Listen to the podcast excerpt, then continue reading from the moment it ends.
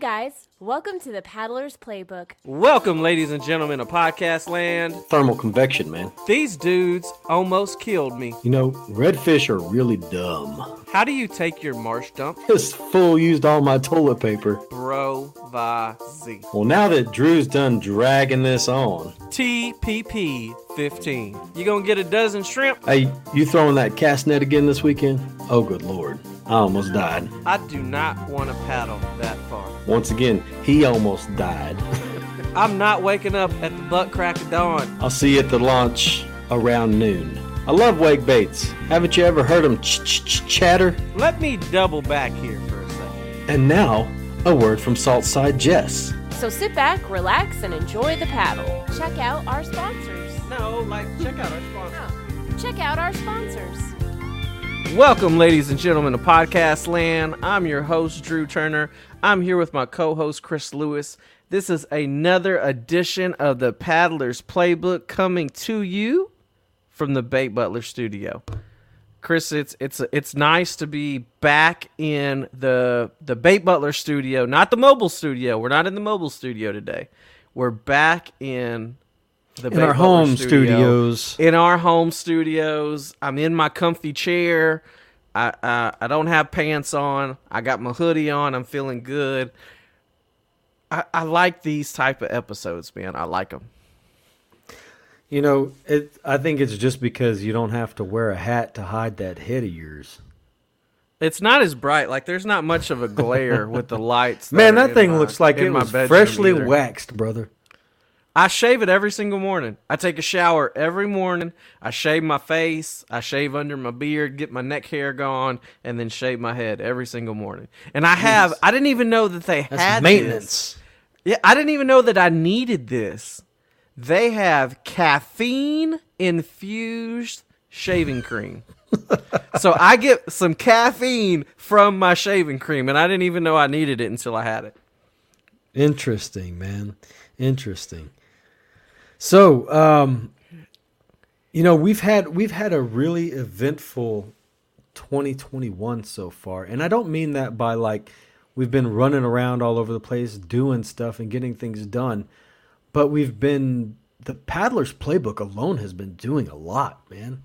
Um, you know, we've we've been talking to a lot of uh, prospective um guests for the show, or I, I've got to say, Drew, you've been talking to a lot of prospective guests yes, for the show. Yes, I have. I like the lineups that, that we've got. Um, Killer lineups, guys. Man, good Killer. stuff.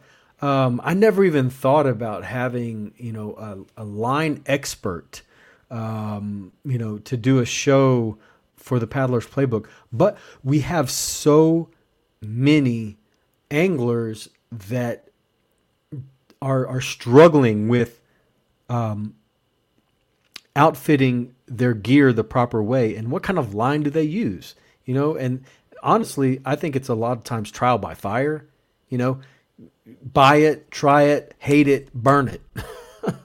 um, and and what a way to just cut that curve and save some cash by by bringing this type of content to our listeners. Dude, we had an attaboy today from someone for that same exact reason. They said, we're cutting out a lot of the bullshit and just dropping gold nuggets for these folks. And I love that about what we're able to do. And this next episode that we're going to record, th- that's, that these guys are about to listen to, is no different. Lots, there's there's lots of nuggets in there. Lots of nugget, lots of notches, lots Not- of uh, tips.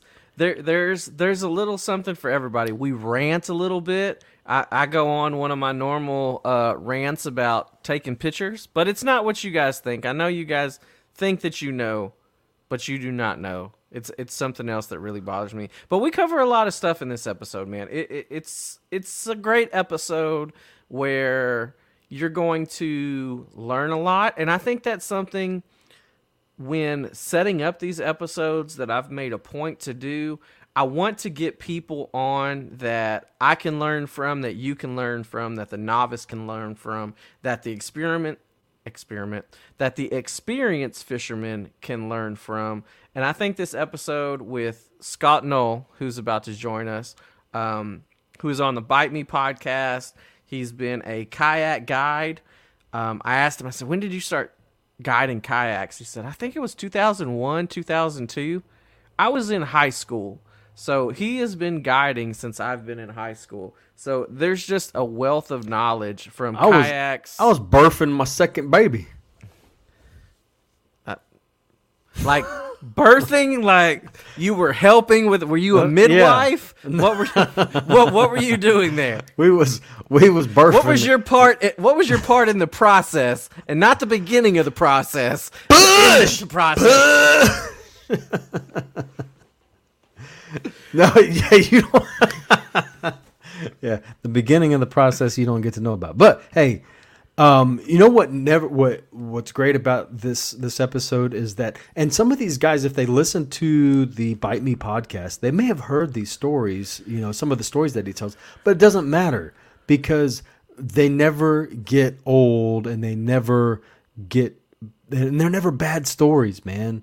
Um, you know, and I, I there's a couple of these stories that I coax out of them. I'm like, okay, come on, bring it to us, because the Paddler's Playbook. Although it's, you know, a podcast, it's not the same podcast, and you might not have the same people listening. Bring that story to our listeners. And guys, it's they're great stories, man. This is a guy, when you think about old salt, this this is the definition of old salt.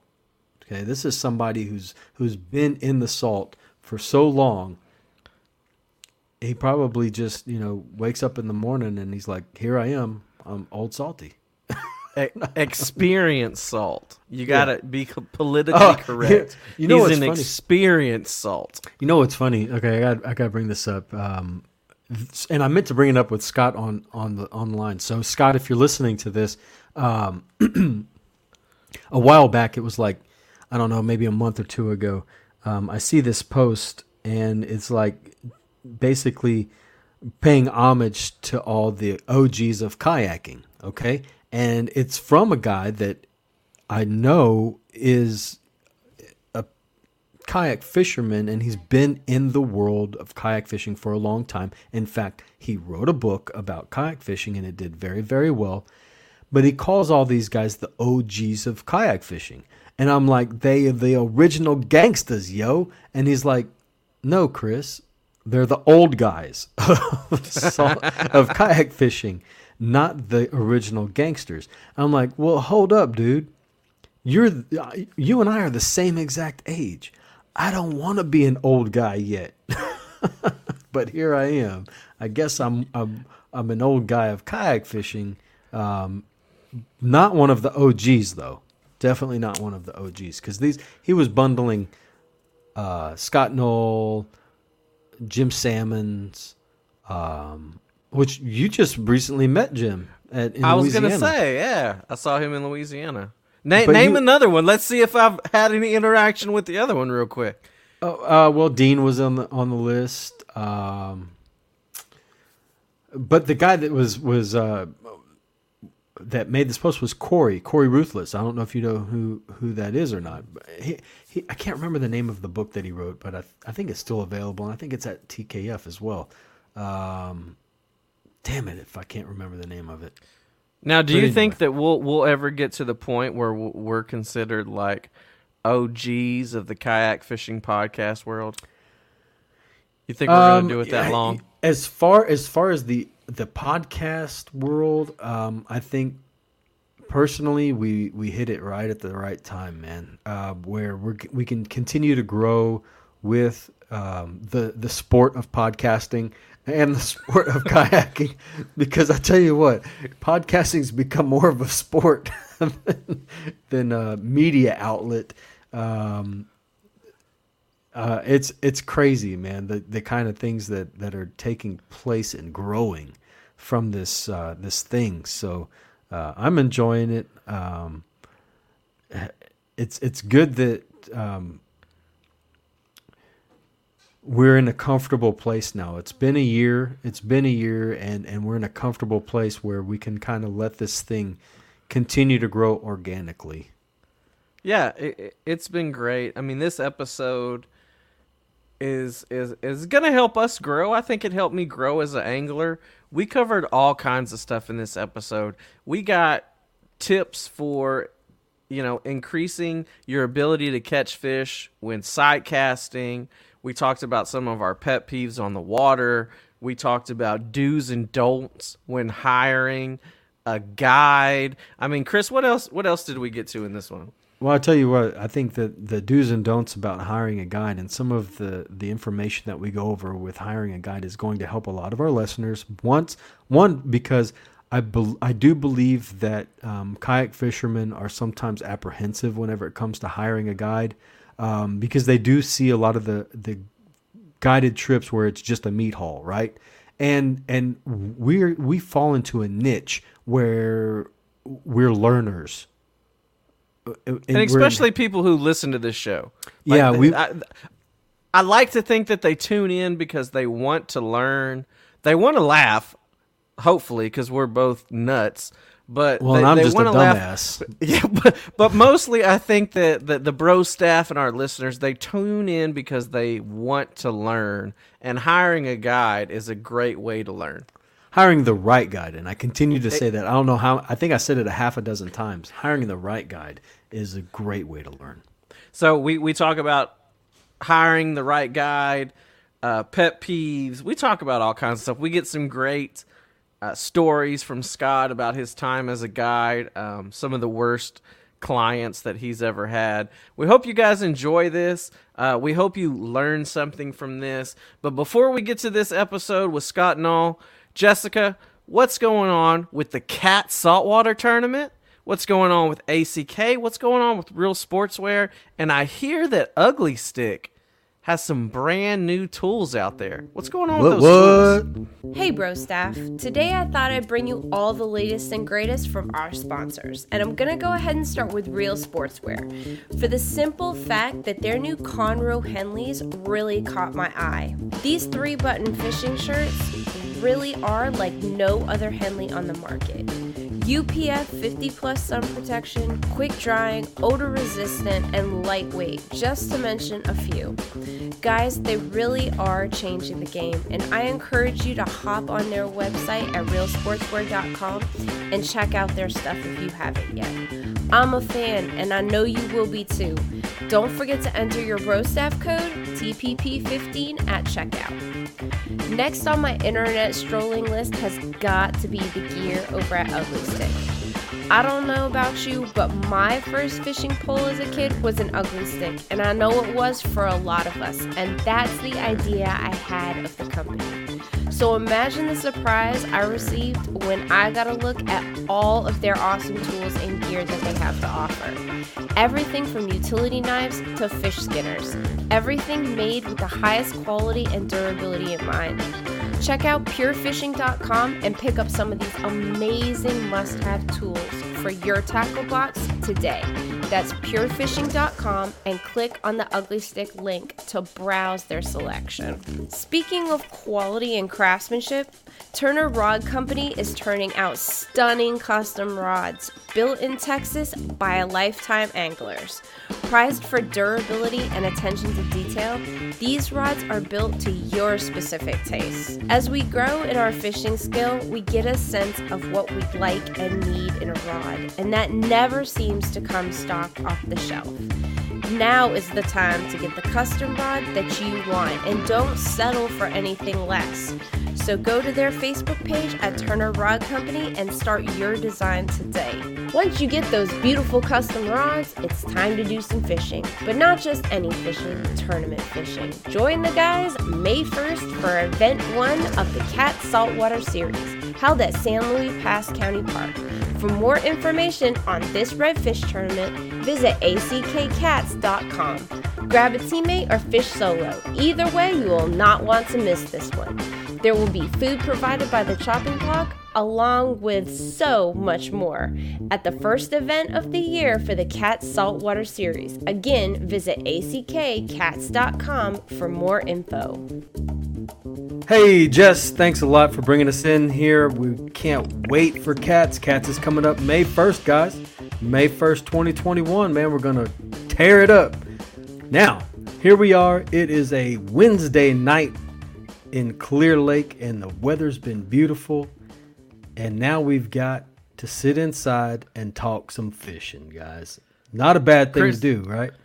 Chris, this is kind of nice because the last what? two episodes we've been doing it live. We've had to set everything Yeah, up. You can wear whatever you want. You don't have to worry yeah. about a hat on side that, on top of that I bald head of yours. I may or may not have pants on right now while That's we're recording this. Not you don't um, need to know that. But it's nice. It's nice to get I feel like this is more of our element. As much as I enjoy the live shows, I think this more just me, you, and a guest is more of our element compared to the live. So I feel like I'm back at home because I'm literally back well, at home. Well, you better get used to the live. I still feel like live, I'm back at home. You better get used to the live stuff because we have committed ourselves to a whole lot of them this year. I like them. I like them a lot, but I, I like I like this too. I can I can like both. Well, tonight, you know, we have a guest who's no stranger to podcasts. Um, this guy, he's he's a, na- a native of the Texas coast. He probably has mapped every inch of every coastline from Sabine all the way down to, I'm going to say Brownsville. I don't know, man. I I don't. This dude knows it all, man. And we're going to get to pick his brain, and we're going to pick it dry. Ladies and gentlemen, please welcome from the Bite Me Podcast, Captain Scott Null. There's no applause. Oh, yeah!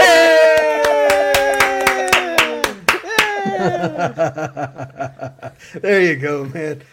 We can insert they, a little fake stuff in there for you. There you go. There you go. Thanks for joining us, Captain Scott. For for most of our listeners, you know, we were talking a little bit earlier. You've been in the game a long time. And you've been guiding since I was in high school. So you, you've been around the game a long time. There's going to be a wealth of knowledge shared, I'm sure, in this episode. But I want to know the same thing that I ask, you know, every every person that comes on here. Tell us about, you know, some fishing memories that really stand out. Maybe your earliest fishing memory. And then, you know, Chris always makes fun of me, but your most oh, yeah. memorable, I want to like memorable memory. I want to say something right quick. Did you think about how to reword that? Because you've been saying the no. same for a year and a half. No, I'm not. I'm not changing it. I'm not going to change it just because I know that you want me. Scott, not tell to us say about it. Your most memorable memory. Well, the the earliest I can remember fishing was on uh, my uncle's place out near. Uh, Gonzales, freshwater, little creek running through it, and my dad left me alone while he went and did some ranch work or whatever he was doing, and I just sat out there on the little creek, caught a perch, caught it all on my own. That was that's my first real memory of catching a fish. What were you I, using for bait? Was it a worm? Was it a lure? What were you using?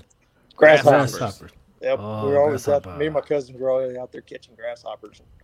Just throw them on a little hook and let's go. Uh, but as far as the most memorable, man, there's so many. Um, probably my what about route. what yeah. about your your first tarpon? What was that first like? Tarpon, yeah. Uh, You're known for tarpon on along actually, the Texas coast, so yeah. My first tarpon was uh, in uh, South Florida in the Everglades on a Tarpon one twenty kayak. Uh, I was down there hanging out. Uh, me and my wife were down there, Camille, and we paddled all around Chuckalusky and Everglades City and all that.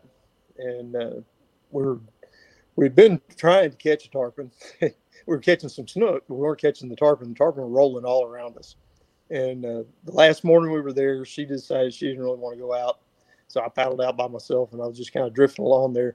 And uh, we were throwing white bass assassins. Uh, Charles. There's a guide down there, and he does all the guiding out of Chuckalusky, where he's got like four, I think he puts six Tarpon one twenties on front end of the Carolina skiff and runs you off into the middle of the Everglades and drops you off. And, uh, but this time I was just paddling out of town just because, you know, it was the last morning and uh, drifting down this river that goes right through Everglades City. I was probably quarter, half a mile out of town, and they started rolling around me again. and one of them actually ate my white bass assassin, and I actually got the hook set. I had hooked, I'd, I'd gotten probably four or five eats that week, but uh, that one I finally got the hook set. Went on a little sleigh ride, went through the trees, and uh, it jumped over the kayak and landed on the other side. That was a little uh, hairy moment, but then uh, managed to get it in. And now I'm out there just by myself going, well, this was cool, but what do I do now? Nobody knows. But it, it it's pretty special. So you you you went back and you're like, Camille, you'll never guess what happened. And she's just like, whatever, dude. Or was she really stoked for you? Nah, high fiving. She was pretty excited about it, and she caught her first one the day before, I believe it was, on uh, on off Chuck's boat though. Uh, we were so boat so. She, She snagged her first tarpon before you snagged your first tarpon. Yep, probably. Is that really why is? she decided? That's why she decided to sleep in. It's, it's okay to sleep. I got, I got my tarpon. I'm sleeping in. You can go out there and fish if you want. One of the funniest parts was when we were out there on the river together. Uh, all these tarpon are rolling on the points, you know, wherever the river bends. And uh, so I'm on one point on one side of it. She's on the other. We're probably forty, fifty yards apart. It's just a slow-moving tidal river, and uh, I look over there, and she's got tarpon rolling all around her boat. I mean, just right next to it, and she's just sitting. She's sitting back, and she's watching both sides of her kayak. So I, finally, I paddled over there. I said, you realize those are tarpon, right? They're rolling around. And she says, oh, yeah, I know. I said, well, you're not casting. She says, I ain't casting anything that's bigger than me. the, the tarpon that were rolling around her were solid six footers. I mean, these were some monsters. Uh, one I ended up catching was about maybe three and a half, four foot. You were throwing the white bass assassins at them. Yep. Now that now that you've caught a few tarpon, if you could just pick one lure to throw at a rolling tarpon, what would that one lure be? Uh, the D O A Bait Buster. Uh, I use it all the time. Uh, this past summer, uh, we had one day on the jetties. I think we got seven or eight eats just throwing that. It was uh, the clear with the holographic uh, sparkles to it. And that's Chris is over there writing down notes. Chris is uh, writing notes right now. No, no, you know what? Um, so I know D O A baits rather well. Um, I, I really enjoy talking to Mike and Ed whenever we're at the Houston Fishing Show. It's probably one of my favorite booths to go to. My wife also sits there and talks to them forever and forever and forever because she absolutely loves D O A. Now, I don't remember which one is the Bait Buster, so I'm, I'm pulling that up because I want. Bait Buster looks like a little, looks like a mullet. It's probably four inches long or so, four maybe five. Uh, Mark would kill me if, if Mark. Ah, uh, okay. So this is a pre-rigged bait, so it's already got. It looks like they're all pre-rigged. Yeah, it's a, it's got a jig head inside yeah, of it, inside and of it. There's okay. different size ones. Uh, there's a deep runner or medium runner. Uh, I'll throw both the medium and the deep. I don't like the shallow one so much. It's got a J hook on it. Yep, it's got a really good solid uh, jig hook, and there's a little lead head inside there. I'm nice. Gonna have to put one in my box just. Well, just guess what? In case. It's got two just tails, Drew. I'm t- look. I t- I'm telling you, the double tail. You know, I'll tell you what, double those tail, little, man. Tail, I was not sold on this bait. Uh, that double tail just looks like it doesn't do anything. Puts and off some good vibration, though. I bet. You put it in the water and it really moves. It it has mm-hmm. a lot more movement than you think. Um, it's just a cast and reel. Uh, there's don't jig it, don't try to work it, don't try to make it do anything special. Just bring it at a steady pace right back through them. That's my kind of bait right there. Just cast and reel, cast and reel. Yep. Double tails and spoons. There you go. Double tails so, and spoons. Drew, right before you asked that question about which bait he was going to use, I was going to make a comment about fishing with your significant other. You know, how cool is it that, um, you know, I'm, honestly, this, these three guys right here, you know, myself, you, and, and Captain Scott Null, um, we all have a really great relationship with our significant other when we can fish with them on a regular basis.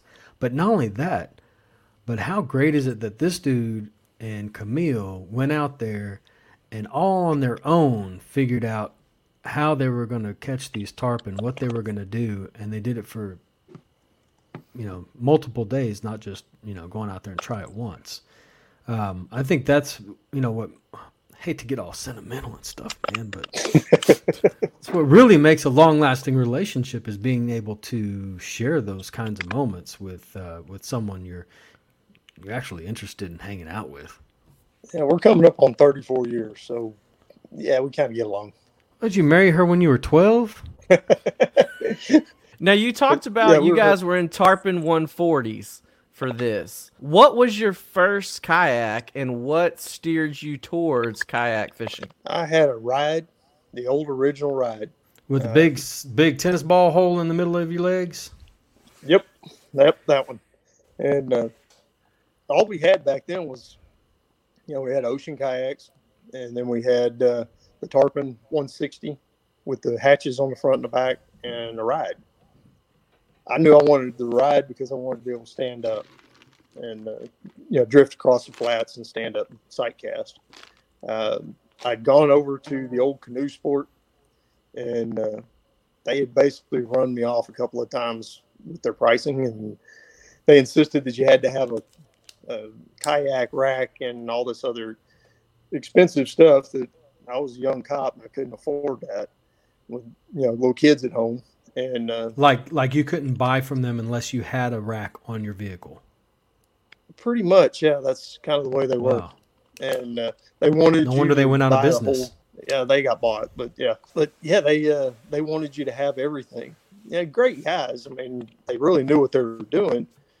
But uh, then Fishing Tackle Unlimited came along, and old Ruben Garza uh, was getting into kayak fishing, and he was the assistant manager, I believe, at the time, maybe the manager. Anyway, he brought kayaks into Fishing Tackle Unlimited, and uh, one of the first shipments he got was uh, some blims, and so I got a blim ride.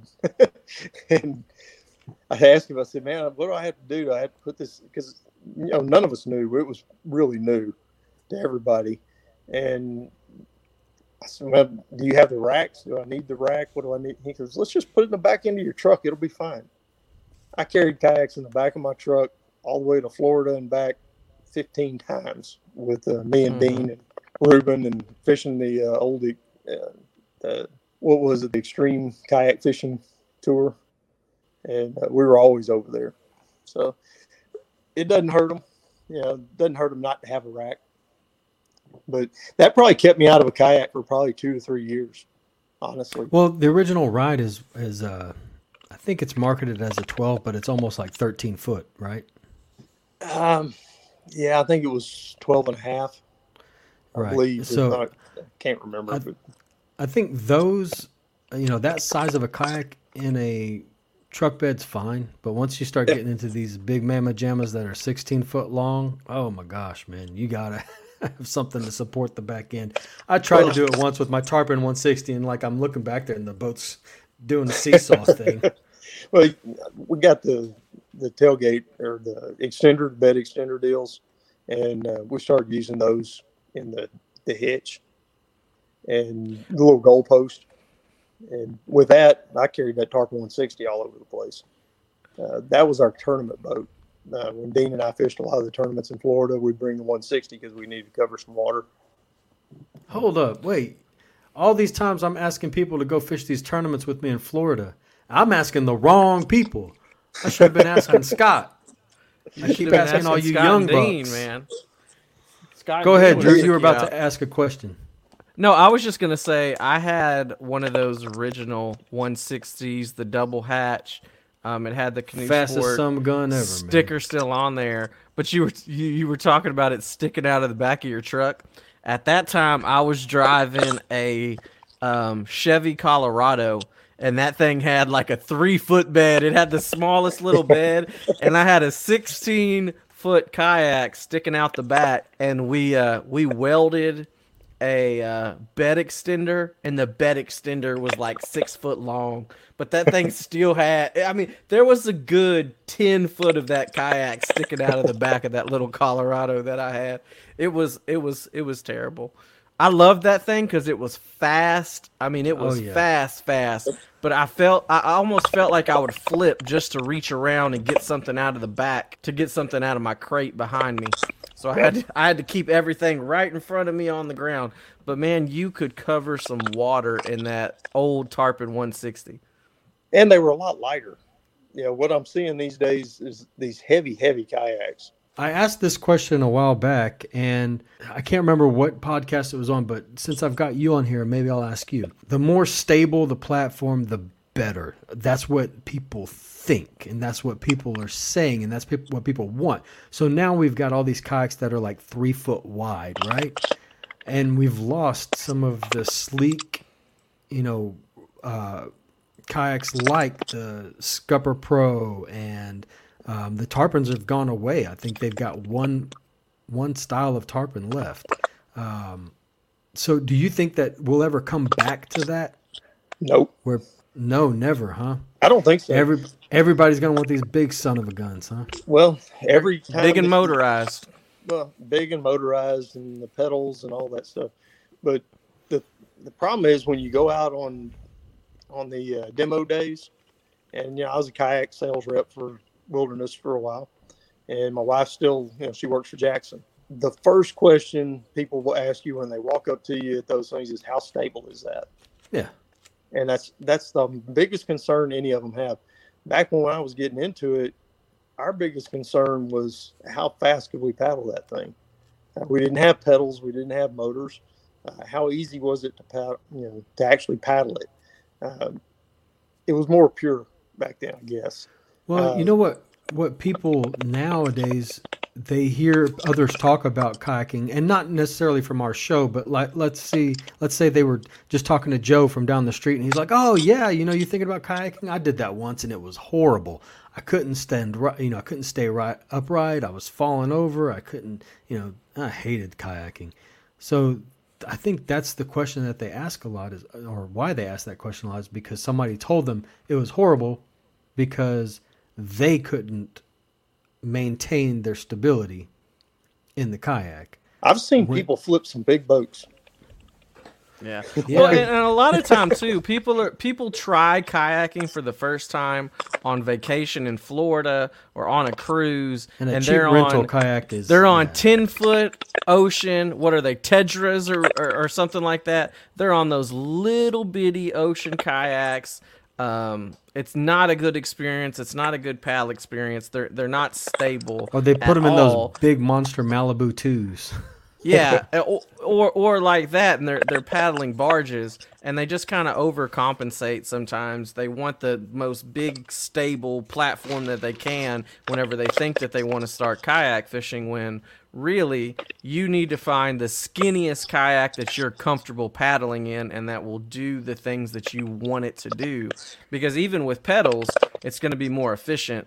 Like a, a Revo is going to be way more efficient than a P A and, you know, uh, uh, Outback and, and things like that. So it's just finding that good balance between the two. And people get a bad taste in their mouth whenever they try those uh, plastic boats that have been sitting out there in the sun in, in, in Mexico for five, six, seven, eight, nine years.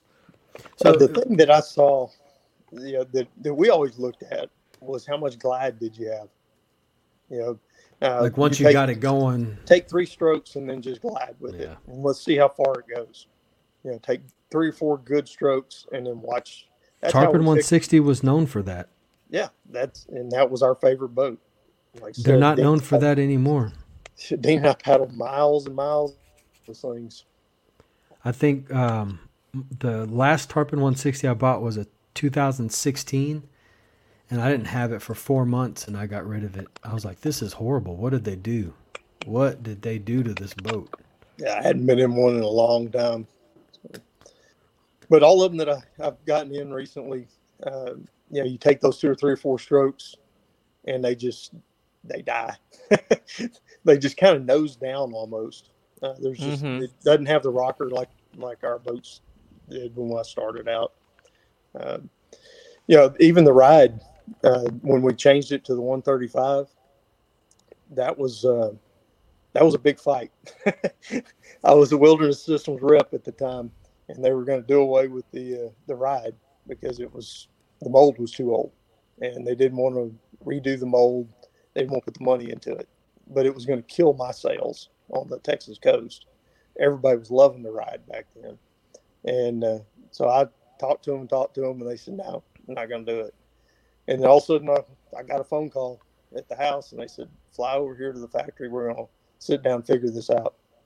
And uh, they had they had their designer had come up with the uh, the hull, and then they walked me in there into the R and D room, and it was a foam, it's a hard foam uh, kayak that it was a blank, and they had molded the bottom of it or chalk carved on the bottom of it, made the hull, and it was a very efficient hull for the width.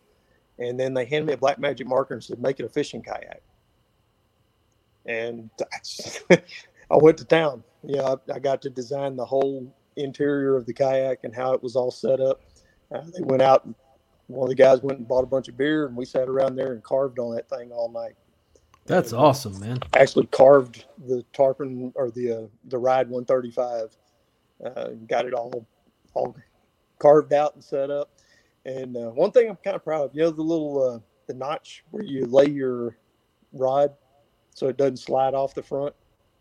Mm-hmm. It's on a lot of kayaks now. Yeah, yeah. That night was when we came up with that. That was that was napkin napkin drawings and uh, yeah. at the bar. Um, you know, really lead to some amazing feats in technology. Yeah, we were just sitting there, and I kept looking at it, and I, he said, "You like it?" And I said, "We got one problem. Every time that we set a rod down, you know, we're, we're fishing with two rods a lot in tournaments, and the rod that you set down between your legs, the tip slides off because they were all just rounded on the front back then." And uh, I said, "How about if we put a little notch in there where where the rod can lay?" He said, "Okay." He reached up there with a knife, carved it out. He said, "That worked." And I brought some rods with me to, you know, so I could mess around up there. And uh, I went and got one out of the truck and laid it in there and sat in that thing. And it's perfect. Yeah. And so, then, ladies and gentlemen, Scott Null literally carved his notch in kayak fishing history. There you go. Literally. Yeah. You know, literally carved his notch. So I, I can't imagine...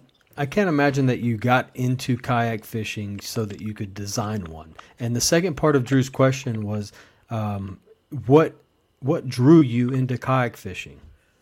Uh, I wanted to go into some places that they were too shallow for boats and too muddy to wade. I think, you know, Drew, if we kept a um, a log on, on when we asked this question and how it's answered, um, one hundred percent of the people always say the same thing. I wanted to get to a spot where, you know, we couldn't get to by a boat, and it was too far for me just to walk out there. Um, and that, that kayaking kind of bridges that gap. I was heavily into wade fishing back then. I mean, I had a, a shallow sport, twenty-foot shallow sport. In Galveston? Yeah. And, what, can I, you walk on water? I ran all over the place. So, I mean, most of my trips were Port Mansfield, Rockport, Port O'Connor, uh, but I ran it in Galveston a lot too. And yeah, we, but I, I when I think of when I think of wade fishing in Galveston, I think of sinking in mud all the way up to my waist. No, there's lots and lots of good areas. There's some well, good hard sand bottom in a lot of places. I'll, w- I'll wait for some pin drops. West, the West End, man, the West End. The West, the West End, End has uh, a lot. The North Shoreline, East Bay, South Shoreline of Trinity. All around Smith Point, all the way back to Anahuac.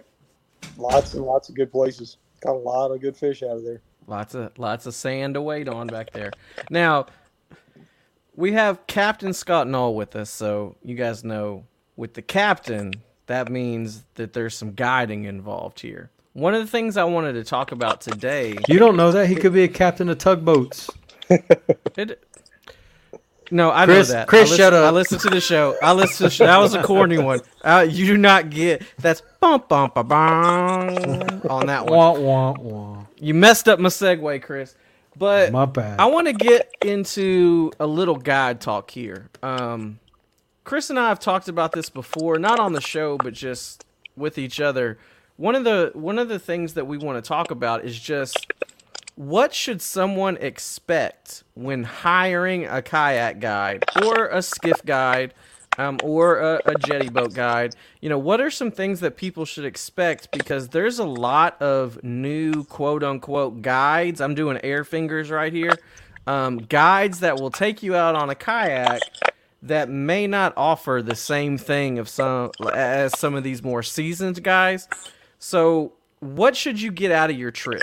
Um, well, I mean, it, it a lot of it depends on what stage you're in.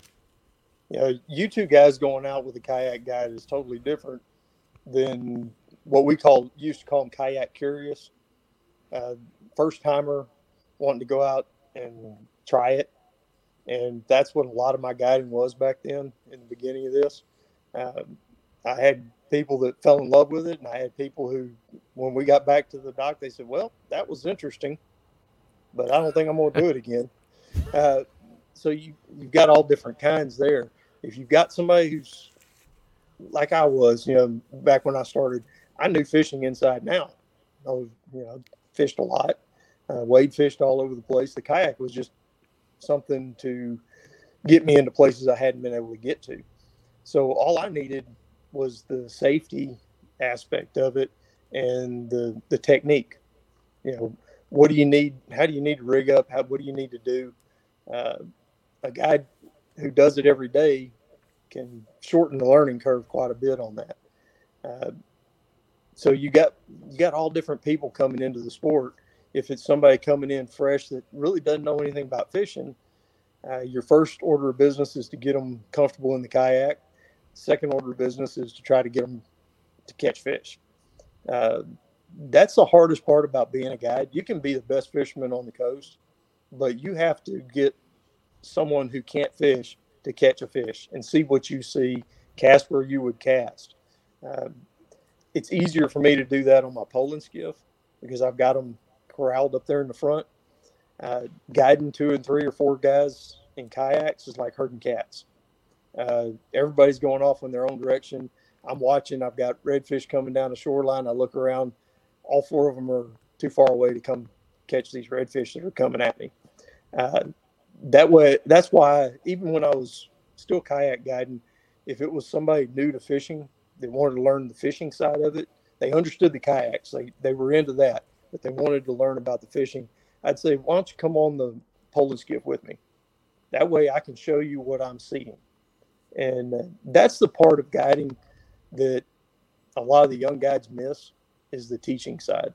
Um, if you're not learning something on a guided trip, if you're just out there and you kind of, at the end of the day, you go, wow, we caught some fish. I don't know how, I don't know why. Then you didn't really gain anything out of the fishing trip.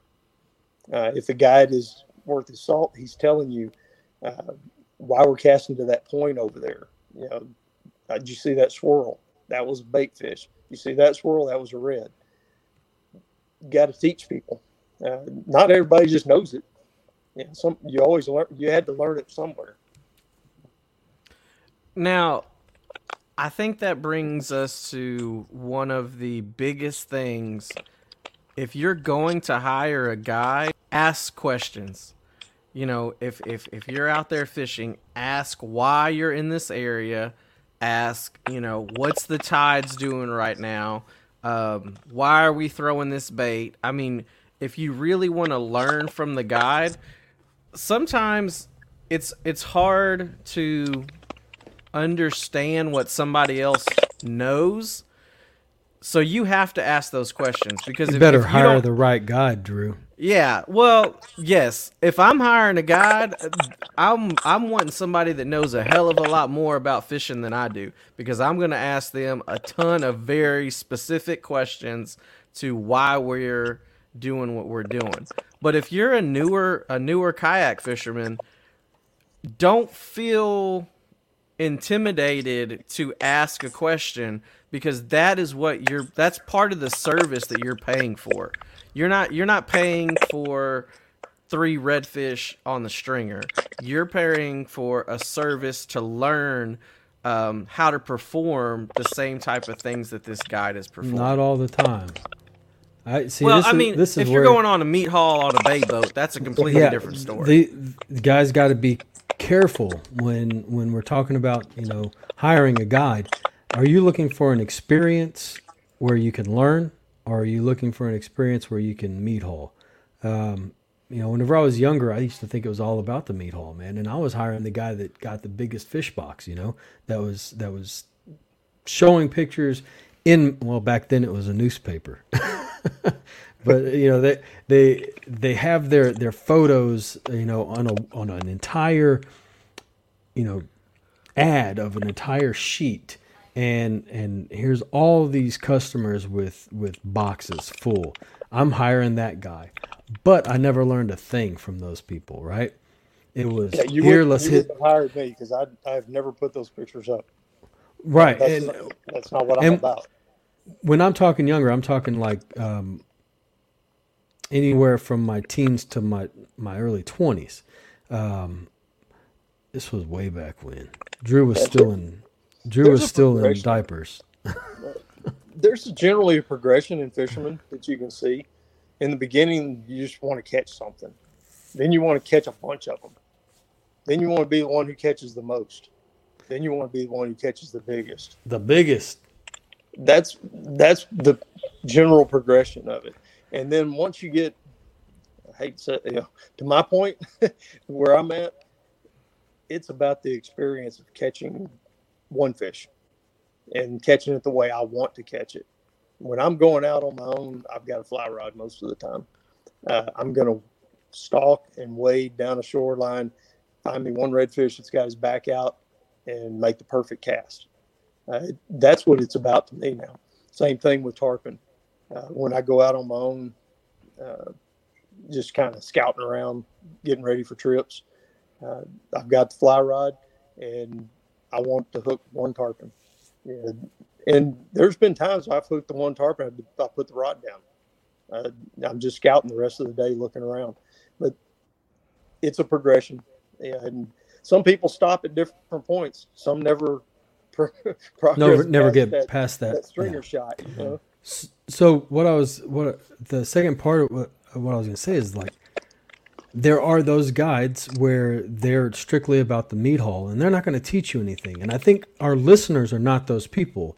They want to learn the best about fishing. Some of them want to go on meat hauls, but they want to do it in their kayak and on their own time and when they're doing their thing. Um, And trying to, to hire the guide that's going to teach them, I'm going to tell them right now, you're better off hiring someone like Captain Scott Null or, um, man, there's a Dean, lot of... There's Dean a, Thomas. Dean, yeah, slow okay, ride. Slow ride. Slow um, ride. But those guys who are more intimate with their um, the areas that they're fishing...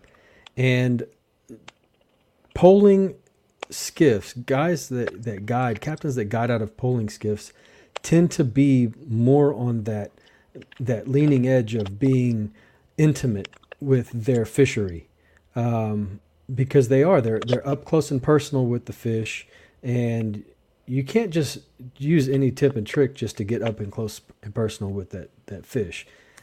You're not running from spot to spot to spot, and you're not, you know, pulling fish after fish after fish. You get chances and you get tries at fish whenever you're you're working with a, uh, a on a polling skiff. But you get to learn a lot. You get to learn a hell of a lot more from a from a captain or a guided trip on a polling skiff. Hell, I'm not even a guide, and I think Drew spending ten hours with me on a polling skiff, he got to learn quite a bit just by being that up and close, up close and personal. It's different than being in a kayak for sure. Um, yeah, I got to learn that the speed of my retrieve mattered a whole lot whenever uh, hooking up to those. Is that fish. Because I was because I kept yeah, saying, yeah, because you were yelling, you were yelling at me the, the whole time. You're like, slow down, slow down, slow down. But it was funny that uh, Captain Scott said that about, you know, wanting to catch a certain type of fish, and you just are a, a fit like catching that one fish, and you were giving you me hell. It. Yeah, you were giving me hell the other day because towards the end of the day, all I wanted to do was no, catch no, no. one I... redfish on the one rod that I built and the one lure that I tied. Like I, that was my, and it was, it was a twenty, like a nineteen, twenty hey, inch fish. Scott, I was he, screaming. I was he like, couldn't yeah! have, he couldn't have got this done at the beginning of the day. No, he had to do it at like hour nine. You know, this whole day he could have been fishing with that rod and reel set up, but no, he waited until hour nine. Yep. Now we're we're talking about guides here, and, and Chris has mentioned about hiring a guide. If you are going to hire a guide, treat it almost like an interview whenever you're calling them. Find out if that guide is going to, you know, be the type of guide or fisherman that you're going to want to learn from. You'll be able to tell uh, right off the bat whether they, they want to take you I on got, a meat haul and, and I got soak one some bait to catch that, drum, coach re- or catch reds. I got one question that can satisfy all of that for you. You ask What's them, that? Lures or live bait? If they say live Let's bait. See what they say. Live bait only. You're like, oh man, no, we're just going out there for a meat haul. This ain't the right guy. Yeah. So so do do some homework. Don't feel like you cannot ask questions. Ask before you even go out there. Now, Scott, I want to know, you know, we've talked about some do's when when out with a guide. We've talked about ask questions, some things that you should expect from a guide. What are some some don'ts or some some horror story, so to say, um, that you've had people either with you on the kayak or on the boat that you're just like, man, I cannot wait to get back to shore and drop these guys off? It's only happened a few times, really. Uh, most of the people that come out with me have researched. They they know me. They know me better than if you had met me. You know, they've read my articles in the magazine, Texas Saltwater Fishing Magazine. They've listened to the podcast. Um, They've come and seen me at a seminar somewhere. So they've most people that come out with me already have a pretty good idea of what I do and how I do it. Uh, I had one regular customer who came out with me while I was still guiding Galveston before I moved to Port O'Connor. And uh, he's he was into photography some. And, of course, you know, that's something I do a lot of. And uh, he'd always bring his camera out. And this day he brought a neighbor. And the neighbor... They roll up there, and we're getting in the polling skiff and getting ready to go. And we're at, uh, at Louis, and he says, uh, so, Captain, what kind of bait did you get? And I said, I didn't get any bait. We're throwing lures. And uh, he says, well, I was listening to Captain Mickey on the way down, and he said nobody's catching anything. All the guides said nobody's catching anything unless you're throwing croakers. I want some croakers on the boat. So, well, this is the wrong boat for you because we don't throw croakers on this boat. I don't even have a live well. You know, and that, that old boat, I mean, it's like, I don't have a live well, man. Yeah, you know, we can't bring bait. And he says, well, this is just going to suck. This is before daylight. You guys so, haven't even really launched and, and really got out there yet. No, and he's already talking about that, we're huh? Standing on, yeah, we're still standing on the dock when we're talking. Sounds and, like uh, that girl on Willy Wonka, you know. I want it and I want it much, now. Yeah. Jesus. And so he sits on the boat and he crosses his arms and he's pouting. He's not happy. And we get out there, we're on the shoreline. There's reds on the shoreline. And we're working along there and the other guy's casting. And he's kind of flipping it around there and he's just like, we ain't catching nothing. We ain't catching nothing. So, well, you're not really trying that hard yet. But, you know, what I had in my head, but I was, I'm being polite. I'm one of the nicest guys on the water you'll ever see. And uh, so I kind of let it go. Well, he cast up into the salt grass, like really hard, and then set the hook sideways into the salt grass. Not like trying to, you know, you can know how to lift a lure out of the grass when you overthrow. Mm-hmm. He sets the hook and gets it all hung up. So I pulled up there and got where we could get it out. And uh, I start pulling back out to the, I'd like to stay about a cast away, you know, an easy cast away from the shoreline because they were up in that grass. He hauls off and hums one in there again and sets the hook again. It was it was on purpose. There was just no doubt about it. So this time we get up there, well, there's stingrays around, and uh, we get his lure out. And the regular customer says, man, I'd like to get a picture of one of the stingrays. I said, yeah, let me move the boat around, get the sun over your shoulder so you can get a good shot of it. There was four or five of them up there. So I'm concentrating on how to set the boat up for him to get his picture. He's concentrating on that. I wasn't paying attention to this other guy. This idiot foul hooks a dinner plate size stingray and then flops it on the deck next to his buddy. Oh, Lord, no. Laying on the deck to take a picture on his belly, and flops it down next to him on the front deck. And the stingray's just going nuts, of course, because it's foul hooked. I bailed off of that platform, jumped down there, had got it with my pliers. I don't, I don't even remember hardly doing it. All I know is I had that stingray picked up with the pliers on the barb, and I'm holding that barb in front of that guy's face. I said, "You see that?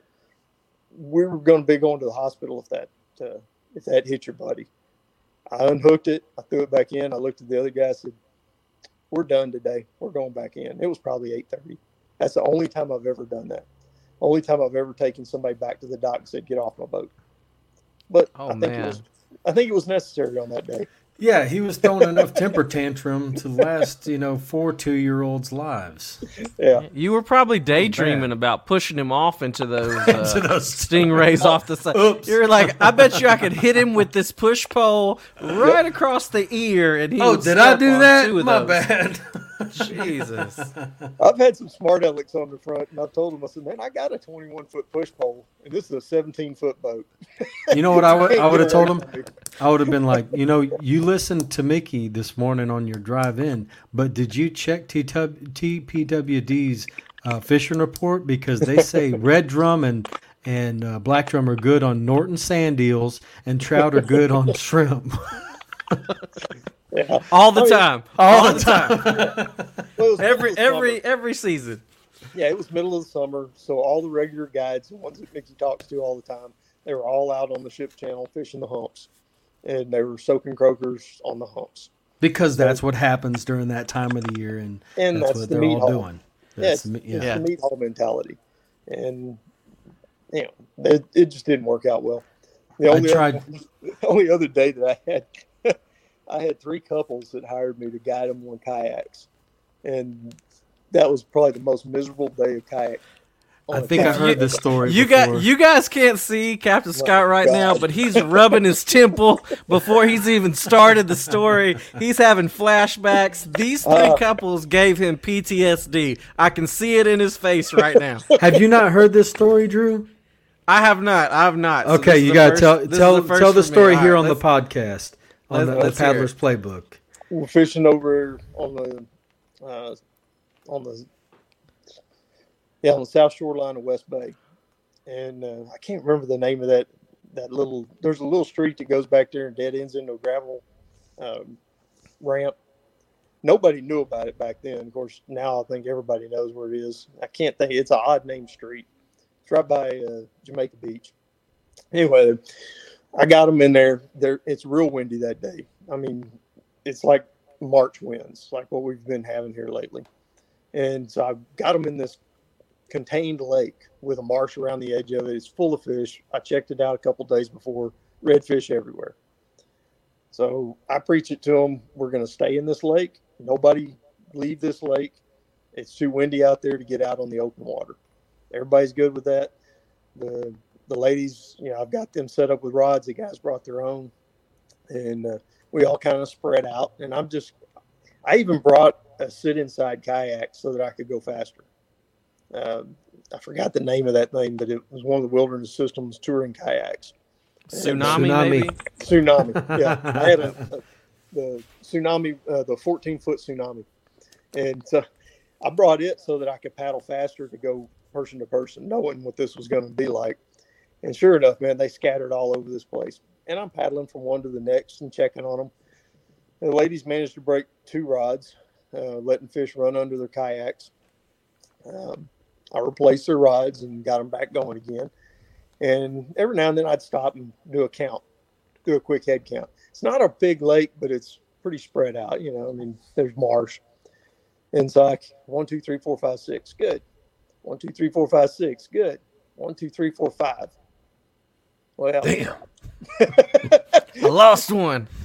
and you can't stand up in a tsunami to look into the marsh. So I paddled over to a point, got up on some shell, stood up and looking, I'm looking around in the marsh. I don't see him. I look out into the open bay, and he is probably three or four hundred yards out into West Bay. And the wind's blowing twenty-five, maybe. thirty. That's a rough day. He is out there. He's a good ways out there. And so, and I had all Tarpon one twenties and one forties. So I think I had him in a one forty. And uh, so I got my binoculars out and I look, and he's pointed towards me, and he's paddling like crazy, but he ain't going anywhere. He's just sitting still. So I gathered everybody up, told them all, you all stay here. Do not move. Just sit right here. I got to go get him. And so I had to paddle out there into the middle of West Bay, hook onto him with a rope, and then paddle, towing him back in. Got all, got it all done. Got everything set. They broke, like I said, they broke two rods, screwed up a couple reels, dunked some reels, had to retrieve the guy to the middle of the bay, and then no tip. Zero oh, tip. Oh, man. I was like, and I don't expect a tip every day. That's just not me. I'm not one of those guys who's going to get mad if, you know, if you don't tip me. That day, I deserved a tip. you saved you saved the man from ending up all the way out on North Shore. I mean, he could have been on, let's see, Jamaica. He would have been at Karankawa. He'd have gone to, between Karankawa and Greens is where he would have ended up. And that's that's five miles right there. But oh, yeah. then you but then you have no way of like reaching civilization whenever you're on that end. No. There's no. nothing there. Uh, we just had. Uh, to, I mean, there is. Had to call somebody and have a boat go pick him up. Yeah, if they could have found him. Yeah. That's I, that's yeah. man. So yeah, if if you're taking a, uh, I've seen Dean out in in um, Lighthouse Lakes before, and. uh I swear he ties these people together, man. He's like, y'all ain't getting away from me. I've heard Scott tell this story about the guy that yeah. that dude. I mean, he was beat, absolutely wore out, beat. And when I got to him, uh, I told him, I said, "You still got to paddle because I can't paddle both of us back. You still got to keep paddling." I'd look back. He was not paddling. He's just kicking back. he's just he, he's taking the ride in. Now you mentioned a tip. What is a good tip? So you're you, you pay, you know, let's just say five hundred bucks just just for sake of argument. You you pay five hundred bucks for the trip. You had a good trip. Um you may or may not have kept fish, but if you did keep fish, you know, the, the captain cleans your fish and everything. What would be a good tip in your mind for a trip that costs five hundred dollars? Uh, I mean, I get all different kinds. You know, fifty dollars tip is fine. Uh, most of my guys give me one hundred dollars.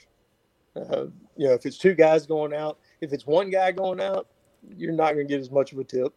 You know, but two guys pitch in together, and a lot of times one guy pays for the trip, brings his buddy and tells him, "Hey, get the tip." Uh, I've been tipped as much as three hundred bucks on a on a day when we caught tarpon. Uh, but you know that, like I said in the beginning, I don't expect a tip. I set my rates so that I make right. money, so, that I make a living. You're not and you're not re- relying on that tip money. And what tips do? Uh, It's kind of a weird thing, you know. Hey, it, it somebody will call you up, and you know, as a guide, you're fishing pretty regular. You know, you've got a lot of days on the water. Now you've got two days that you're going to do some work around the house that you need, or work on your boat, or whatever you need to get done. Uh, I've got these two days scheduled. I get to get the pasture mowed and on the, my ranch. I got I got things I got to do. A guy who I know has tipped me in the past. one hundred bucks, two hundred bucks, calls me up and says, "Hey man, I'm in, I'm, I got a free day. I'm, I'm off work tomorrow. Um, can we go fish?" Yes. I'll put off working in the pasture, or put off my chores, put off whatever I needed to do. If it's somebody who has been out with me two or three times and they, I've never gotten a tip from them, which I've got a lot of customers that are regulars that I've never gotten a tip from. I still take them fishing. We still work our butt off. I still let him catch, you know, get him to catch fish. Uh, but if he calls me, I'm going to say, "I'm busy. That's the difference. Your time, your time is a little more valuable at that point. Yeah, now, that's yeah. that's the difference, and and it's not, it's nothing personal. It's not anything like that. It's, it's you do me right, and I'm gonna I'm gonna step out a little bit and do do a little extra uh, on scheduling you. I can work you in. Now you you talked about it was a good tip, and a buddy calls you up and wants to take you out. Um, to keep you from mowing. Now, to keep me from mowing, all you got to call and say is, hey, let's go grab some tacos and go fishing. Like, I'm down. Okay, you you you convinced me. I'm ready to go. Let's ride. Now, also, you well, get on the water the... two hundred days a year, and we'll see where you go with that. That's true. That's very true. You also got to keep in mind, you know, that guy that, that um, hired you for a trip, you know, that could have been very difficult for him to scratch together, you know, oh, four or five hundred bucks. So a twenty dollar tip, you know, may mean a lot to him. I think, yep. you know, by keeping it in your mindset that tip, the tip doesn't matter um, so much as, you know, the amount, I guess, of the tip shouldn't matter, right. but oh, just no, the it... the gratitude of someone just being able to say, you know, hey, this is the last twenty bucks that I've got right now, yeah. and I'd, I'd love to tip you. Um, that right there alone is probably also enough to make you, you know, skip the day of mowing sure. to go and fishing. You, I mean, in my previous life, I was a cop. I read people. I was a homicide detective. I had to sit down with you and talk about a murder and whether you witnessed it or did it. And you read people. You read them pretty quick. I'm on a boat with you for eight hours. I get to know you pretty well. In those eight hours, it, it's back and forth. Uh, you're asking me questions. I'm, I'm rethinking fishing. Hiring you now, man. And, and, and we're just talking, you know, throughout the day. So I kind of got a good idea. You're a, you're a young guy who's a student, you know. I know that it was hard for you to scratch this money together to go out and fish with me. I don't. If you don't tip me, that is absolutely fine by me. The, but then I also get the guys who talk all day long about how much money they have and then don't tip. That is, it's a weird dynamic. I, it, you just read people throughout the day, and I know how much that money means to somebody. Yeah. Now, give or take an hour, how long on your boat before you can decide, all right, this guy's going to give me a good tip today? You can never tell. Give or take an hour. Very end. Give or take an hour before you decide this person's a serial killer. I, I got that one pegged pretty quick. As soon as they get on the boat and talk about uh, throwing croaker, because Captain Mickey said that we needed to use some croaker, that's when you know that they're going to do something stupid and try to kill somebody. Yeah. Now, you, you talked about being on the water over two hundred days a year, and something we haven't talked about a lot on this show yet, but I want to hit on it with you. Um, a little bit of fishing etiquette. You know, what are some of your biggest pet peeves? Um, boaters, kayakers, anything. Now, I know that one of your biggest pet peeves is turning your lights off at the boat ramp. So we won't talk about that one because a lot of, a lot of kayakers. Parking lights, you know, okay. But you got to, I think parking yeah, lots parking are lights okay. Are Turn your brights but, off. Your... but I want to know more about some of your biggest pet peeves. And since we're talking about boat launches and parking lots, kayakers, if you do not want us to catch a bunch of hail from boaters, do not unload all of your crap in the middle of the boat ramp and take fifteen minutes to do so. You can unload your truck. You can put it somewhere off to the side, get your crate together, get your lures together, get your pliers in there, get everything together. And then when you're ready to launch, move your kayak into the boat ramp and take off. You know, you should not be spending more than two minutes right there in the boat ramp, just like everybody else that goes in there. I've watched kayakers at the fishing center in Port O'Connor on a Saturday. I launched early. Yeah, you know, I know on a Saturday it's it's going to be a madhouse. So I tell my person, uh, my customers, be beat me there at six thirty. I'm putting the boat in at five forty-five, six o'clock, and I'll just sit there and B S with the guy who runs the bait shop, and sit and watch everybody launch boats. It's kind of entertaining. But uh, I've sat there before and watched kayakers pull up there at that ramp, and it's a busy ramp, park, and there may be eight or ten or twelve boats launch in the amount of time that it takes them to load up their stuff on their kayak and, and paddle off.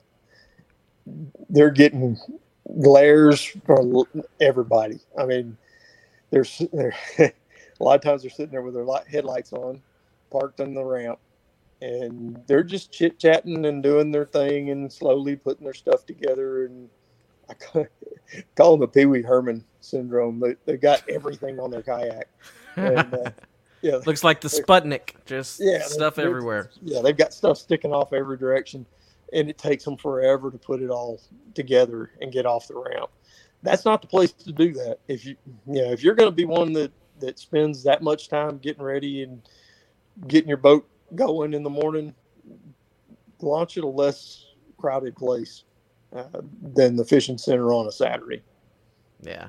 Or put everything on the kayak and then have you and your buddy walk it over from the parking yep. lot to the ramp and then and then take off, because people who block the ramp like that, whenever you have a boater that comes by you that, you know, doesn't really slow down, that throws a big wake and all that, he may just be pissed off at the other kayaker that was just at the ramp blocking it for the past fifteen minutes trying to get his GoPro set up. So it's not all the time that it's the boater's fault. But guys, we have got to kind of police ourselves. If if you're with a friend that's doing that, tell them like, "Hey man, we need to hurry up and get out of the way. Like this this isn't cool. We're blocking this ramp." You know what I've done in the past is I've I've unloaded the, the kayak itself somewhere near the launch, then gone and parked my car and carried the things that were more convenient to carry in my arms. Carry over, yes, to, yeah, to the kayak, because it is. I tell you what, it is a bitch to load up your kayak and then carry the kayak over to the launch.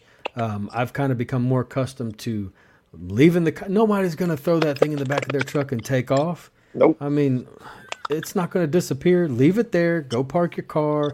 Take all your crap out, and then drag it over to the boat. Yeah. Go fish with Dean sometime.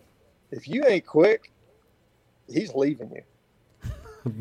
Well, he's, he's got one. He's got one rod and reel, and his paddle and his Tarpon one sixty, and then he's in the water. That's and it. He's got he's got two or three rods and reels, but he's got them all in a milk crate already in ready to go. Milk crate. They're in rod holders in the milk crate in the bed. That's of the what truck. I love about that black pack, man.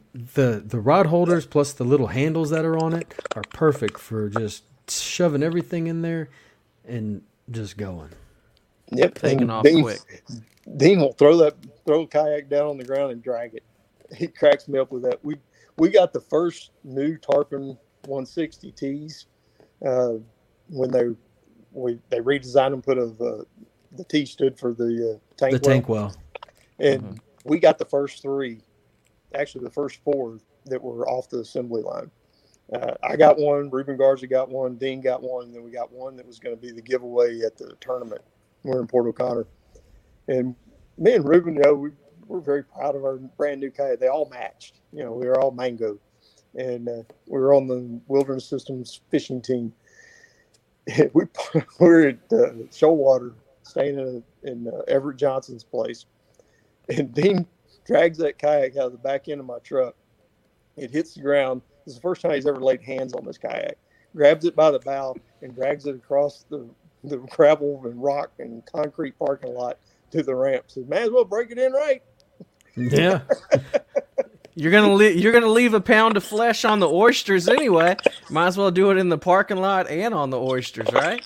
Yeah, three or four people were just standing right there with their jaws dropping. That's a brand new kayak. Yeah, well, it's not now. That always drives me crazy, especially when I was selling a boat. It would be, you know, can I have pictures of the bottom? Well, the pictures on the bottom are going to have scratches because because I'm going yeah. over oysters. I'm dragging That's not it through the prettiest different part. launches. Yeah. No, no, no.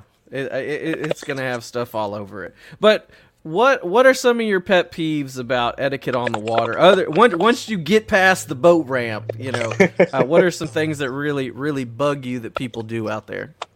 Cutting people off. You know, when you see somebody working a shoreline, whether they're wading, poling, or on a kayak, Um, you know which way they're going. You know which way they're working. pulling up ahead of them fifty or one hundred yards, and you see that they're working in that direction, that's a party foul. I mean, if if you've got this place in mind that you want to go fish, and I do it all the time. Port O'Connor is crowded. Uh, I've got my my plan in my head for that day. I take off. I pull in, you know, get to where I can see the first place that I want to just stop. If there's already a boat there, there's already waders there, there's already kayaks there, I'm going to plan B. I'm not just going to squeeze in there.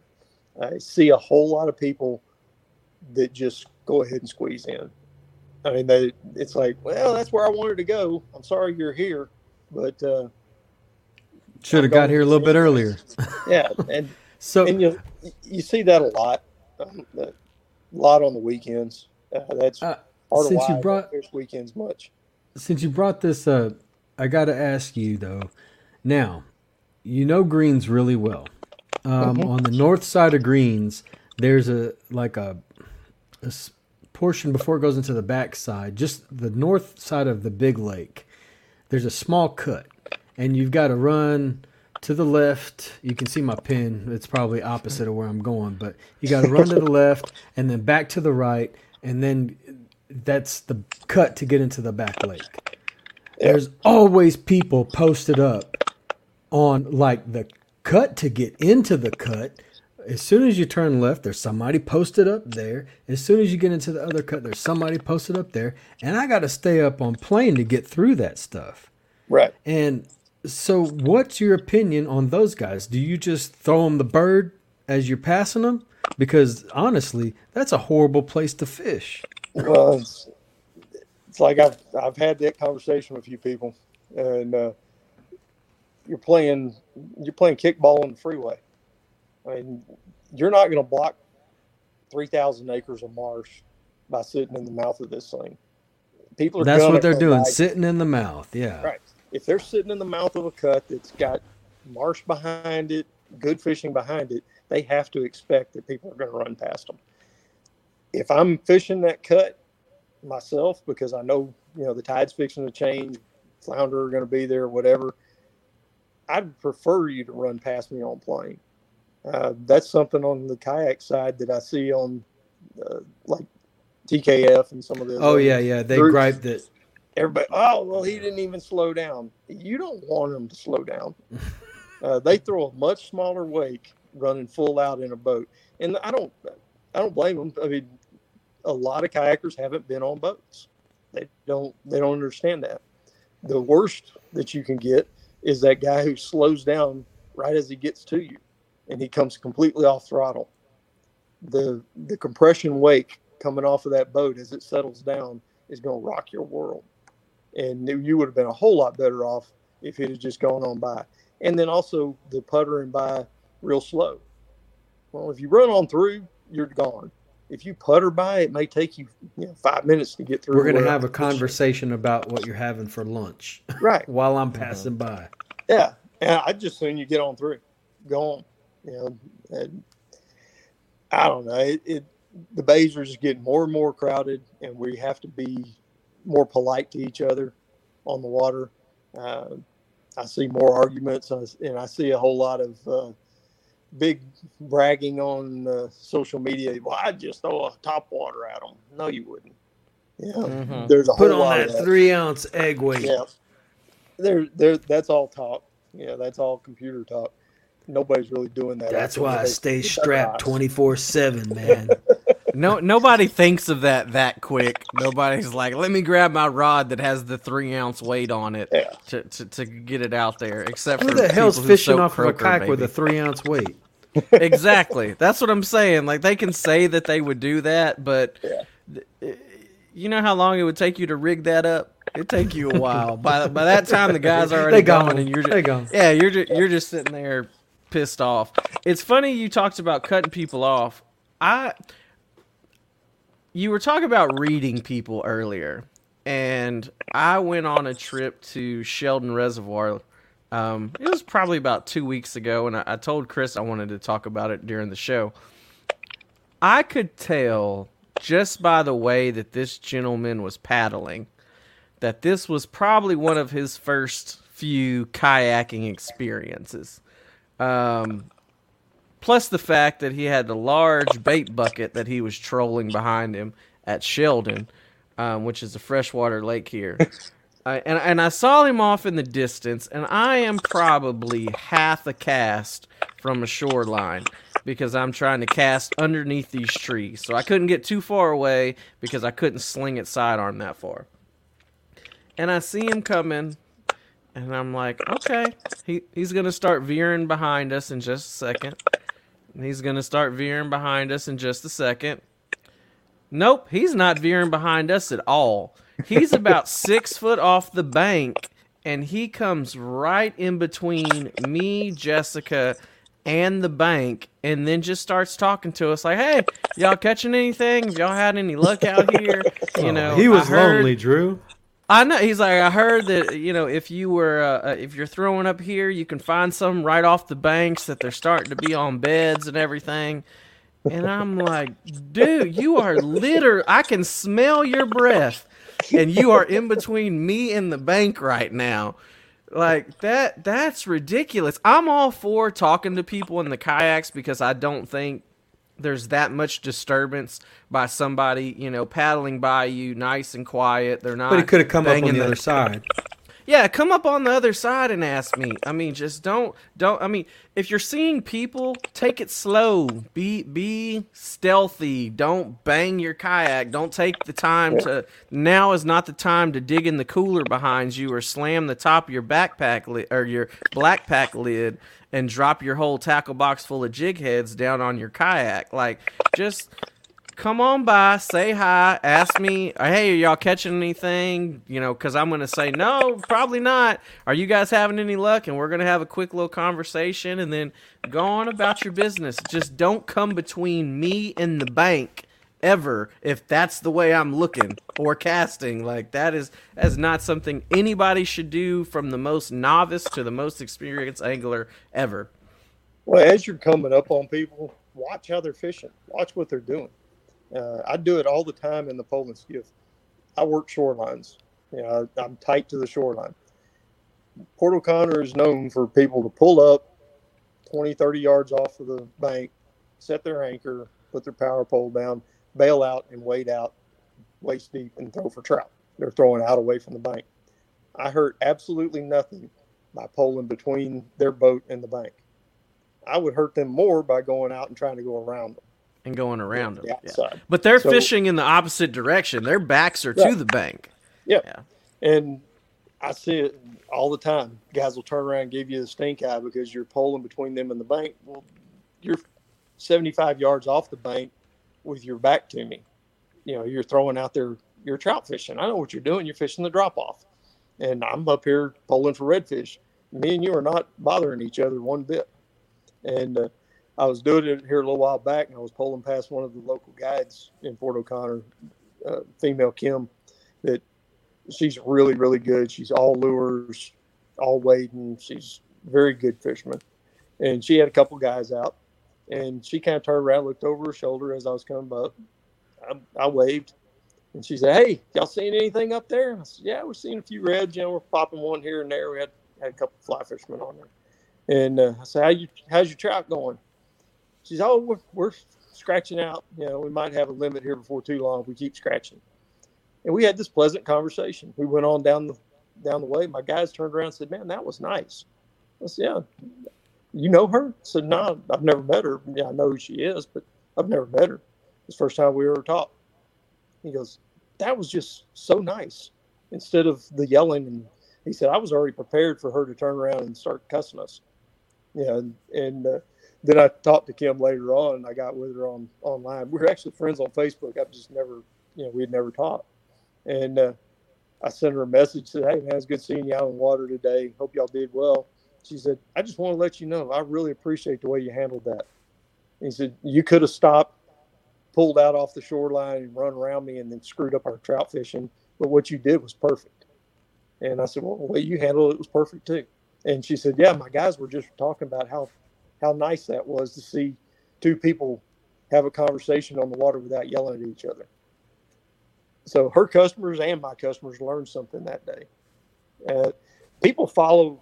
That's another part of being a guide that that a lot of guys look, overlook. Your customers are following your lead. They're seeing what you do. Next time they're out fishing by themselves, they're going to do what they did with you. Because you're so, the professional.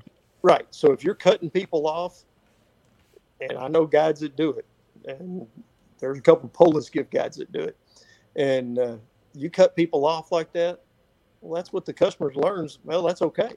It's perfectly okay to, to come in on somebody that's already fishing. Because uh, my guide that I paid, and he's a professional, and he did it. Uh, same thing about burning shorelines, running up real shallow, all that stuff. You won't catch me doing it. Uh, I'm not going to teach my customers uh, bad habits. Now, Chris, you got anything? You're awfully quiet over there right now. I was listening, man. I was trying not to interrupt. It's really hard for me to do.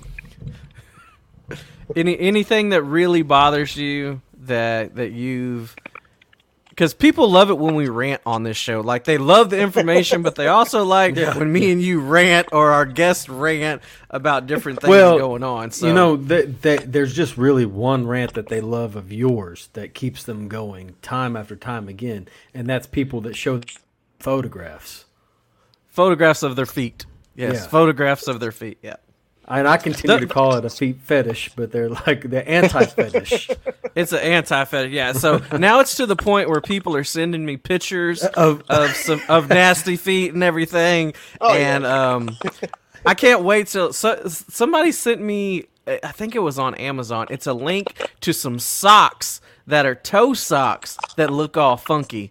So I do not want those for Christmas. Yeah, you get um, them, brother. Okay, well, I'm going to rant a little bit about that, too.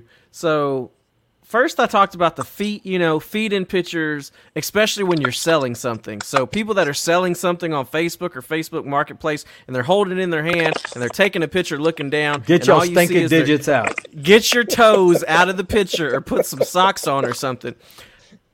The other thing that really bothers me is when somebody's taking a picture of something they're selling and they're holding it in their hand and they have dirty fingernails. Like, if you have nasty, dirty fingernails and you're not a mechanic and you're not holding a car part, I do not want to buy whatever you're you know, selling, because you can't even take care of your own hands. You know, right after they put that, took that picture and put their phone down, they put that thing down, you know they went, oh, that's disgusting. That is so nasty, because there is no telling what is under those fingernails. Um, and like I said, unless you're a mechanic, that is, you know, you have a car part in your hand, you're used to working with the grease, I do not want to buy anything that you're selling if you have some nasty, dirty nails or your feet is in the picture. I just hey, can, I don't can we talk? Can we talk about fishing again, real quick? Yeah, let's let, let's get into fishing, because we've been so, on here about an hour and fifteen minutes. I so, want to talk about some sight casting, but well, what do you want to well, talk hold about, on. Chris? So, man, this is this is killing me. Okay, for the past six weeks, all I've done is work on my house, and today I finally finished. Like, I think it's the last thing that I have to finish in order to sell this thing, and I might be able to get on the water soon. But the question that most people have had recently, and I'm I'm seeing it pop up, and it was just on our live broadcast the other day, um, you know, spring patterns. Everybody wants to talk about spring patterns whenever, like as soon as spring break hits, like that March twelfth time frame, everybody goes, is it spring pattern time yet? You know, is it is it It's barely time? The spring equinox right now. Well, like it's and, not even really spring spring. And remember, do you remember my response to that, that question?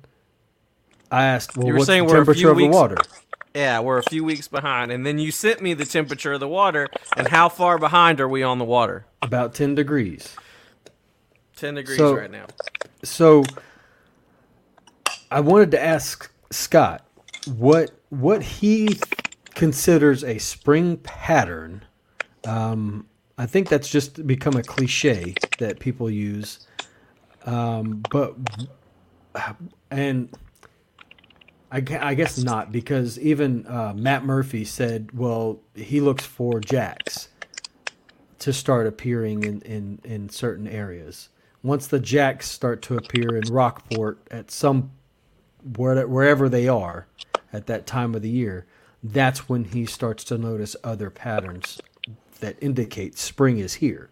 So what is it that you look for, Scott? And um, what do you th- consider a spring pattern? I don't work off stuff like that much.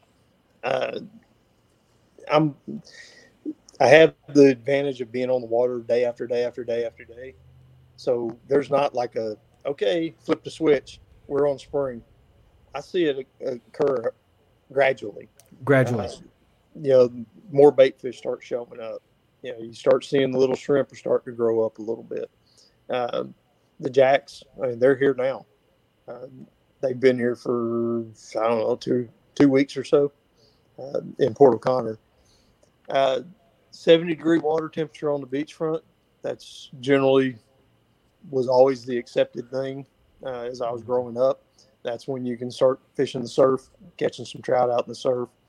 Uh, springtime to me is, it's all about the damn wind, uh, having to deal with that every day. Uh, between kayaks and pole and skiffs and trying to fish the jetties on my big boat, uh, the wind just, it, man, it blows so much this time of year. Uh, so people always ask me, hey, you know, when's the best time to go fish? When, you know, when spring comes, when's the best time for me to book with you? Let's wait till May is what I tell them. If you want to book out a, a distance out, book me in May. If you're flexible, and you can go when it gets right. Uh, some people have that opportunity with their jobs. Some don't. We might have this window appear. Yeah. If this window pops up and you got calm for two days and you're you're available, call me. We'll, Which we'll is usually never in the spring. That calm period in the spring is usually like two a.m. to seven a.m. yeah. on a Thursday. You want to know why? You want to know so why, Drew? Tell me why, calm. man. Tell me why. Thermal convection. Thermal convection, baby. I told you it was going to come up. And I'm so, the one that brought it up. I'm the one that brought it up. Did you? Okay, well, uh, so it, it's great. Scott kind of gave the some of the same answers we were talking about. Now, Were, whether or not they were for different reasons, I'm going to throw this one out there. So one of the reasons why I start to look for that seventy degree mark is because flora and fauna, um, our grasses start to really pop, um, and and with the the algae that starts to bloom and the and the grasses that start to grow, come you know um, little bitty. Tiny crustaceans like shrimp and crabs and, you know, uh, things start to bloom and, and uh, uh, our our bait fish start to move into those bays and estuaries. And, and along with the bait fish come the predators um, into those areas. But also, like he said, the wind. Um, that's when you know spring is here, is whenever you try to get out there for an easy day of fishing and you're trying to hug that south shoreline as tight as you can, because if you stray, you know, fifteen to twenty feet away, you're going to get somebody has off to come of get shoreline. You in a tsunami. Somebody... Exactly. Somebody has to make their way out in the tsunami to pick you up. Um, yeah, they asked, they asked me the other day, where would I be on a, you know, where would I fish on a, Uh, spring day. You know, I'm like, find me on the south shoreline somewhere. Uh, yeah, it, you got to fish protected water. If you're fishing kayak and your pole and skiff, uh, whatever. Now, when I fished the Redfish Cup, we fished all that and fished professionally on the tournament tour. We went to the windy shoreline. And, you're in a big and, boat, though. Yeah, in big boats, running trolling motors and all that. Uh, but If you can, if you can stand it, if you've got a one of these new kayaks with an electric motor on it or whatever, you and it's stable enough, uh, like so, the Blue Sky, you can't you can't go wrong with that as far as flipping it. Um, you could work some of those coves, and that's something that a lot of people don't think about. Those dirty water coves where all the water's blowing in, uh, it's pushing bait up there. And that's where we caught a ton of our keeper fish, our our upper slots. Your upper slots. And the heavy fish. or up on now, those dirty shorelines. Where where are those where are those fish hanging out as far as the predator fish when you have that wind coming, you know, straight into that cove? There, it's blowing on that shoreline. Are those fish waiting, like, in the grass on the shoreline to come out and attack? Are they usually patrolling back and forth, left to right? But, like, how how are you attacking that shoreline? It's fan cast. Uh, they're, I think, I mean, it's hard to say because the water's always so dirty you can't tell. But I yeah. think those fish just patrol back and forth. Uh, the bait fish is getting blown in there, so they're they're just hanging out generally as far back into that cove as you can get. And I have a theory that the they're back end of it. They're just like you said, Drew. Like they they've tucked themselves. Redfish can tuck themselves into that tall grass if there's tall grass there, and the water's beating up against that tall grass. Um, because I've had so much success running a popping cork parallel to those tall grassy shorelines where the water's beating it. Um, you know, because that's maybe the only, my last recourse. That's the only thing I have left to do. I've already fished every sh- protected shoreline here because I can't stand fishing the windblown shoreline. Um, it's oh, just not, it's, it's not, not fun, fun in a kayak. You get pushed up against it, then you've got to work your way back out. Then you get pushed up against it, then you got to work your way back out. And I, I have an anchor trolley on every single kayak that I own. I, if I ever bring anything with me, it's a stakeout stick, and it's not enough to hold me in wind. Um, you really need an anchor, and in conditions like that, I don't suggest anchoring down. I really don't. Um, That's a good way to get flipped. Yeah. Mm-hmm. But like like Captain Scott was saying, when they were fishing those tournaments, that's where they were heading. So, I mean, you, you may not love fishing yeah, that, but it, it'll produce some large, Ben some, Maldonado some has bigger, a lot bigger of success. Slot reds. He has a lot of su- success working shorelines like that. Yeah. I mean, it's, it's a known thing. I mean, it, it's yeah. it's not a big secret or anything. You go up there and throw a popping cork with a gulp because the water's dirty. Uh, you you try to throw your paddle tails or whatever in there, you're really not going to do much. You might catch one every now and then, hit one on the head. But the popping cork with a gulp underneath it, that was our money. Yeah, that that got us into the the top part of many tournaments. Windblown shoreline and popping cork and gulp. There you go. That... That'll be you. You wanna you wanna become a tournament fisherman? Just do that a lot, yeah. a lot, I a lot, doing a lot. It. I, I'll oh, be straight hey. up honest with you. I'm a sight casting guy. I hated doing that. But that's hey, what to do. Talk to the wind gods, okay? And, and Drew or Scott, if you're good with them, you know, you know these guys, you know, the wind gods out there, the guys that that set our patterns for our winds, and let them know that May first has to be a really chill day. Because we're planning on trying to bring bring in the money on fly for May first. Oh, you're gonna throw the fly for the for we're the gonna, Cat Saltwater tournament, huh? We're gonna try and do it on the fly. So now gotta, I'm with t- I'm with two known sightcast fishermen. Like you guys like sightcasting. I know Chris loves it. I will paddle twenty miles. I will paddle twenty miles in a kayak versus sitting against a windblown shoreline just so I can sight cast one fish over pulling one in off of a popping cork. Yep. Yes, both of you love sight casting. Now, we could do a whole episode about sight casting and spend probably two hours talking about it.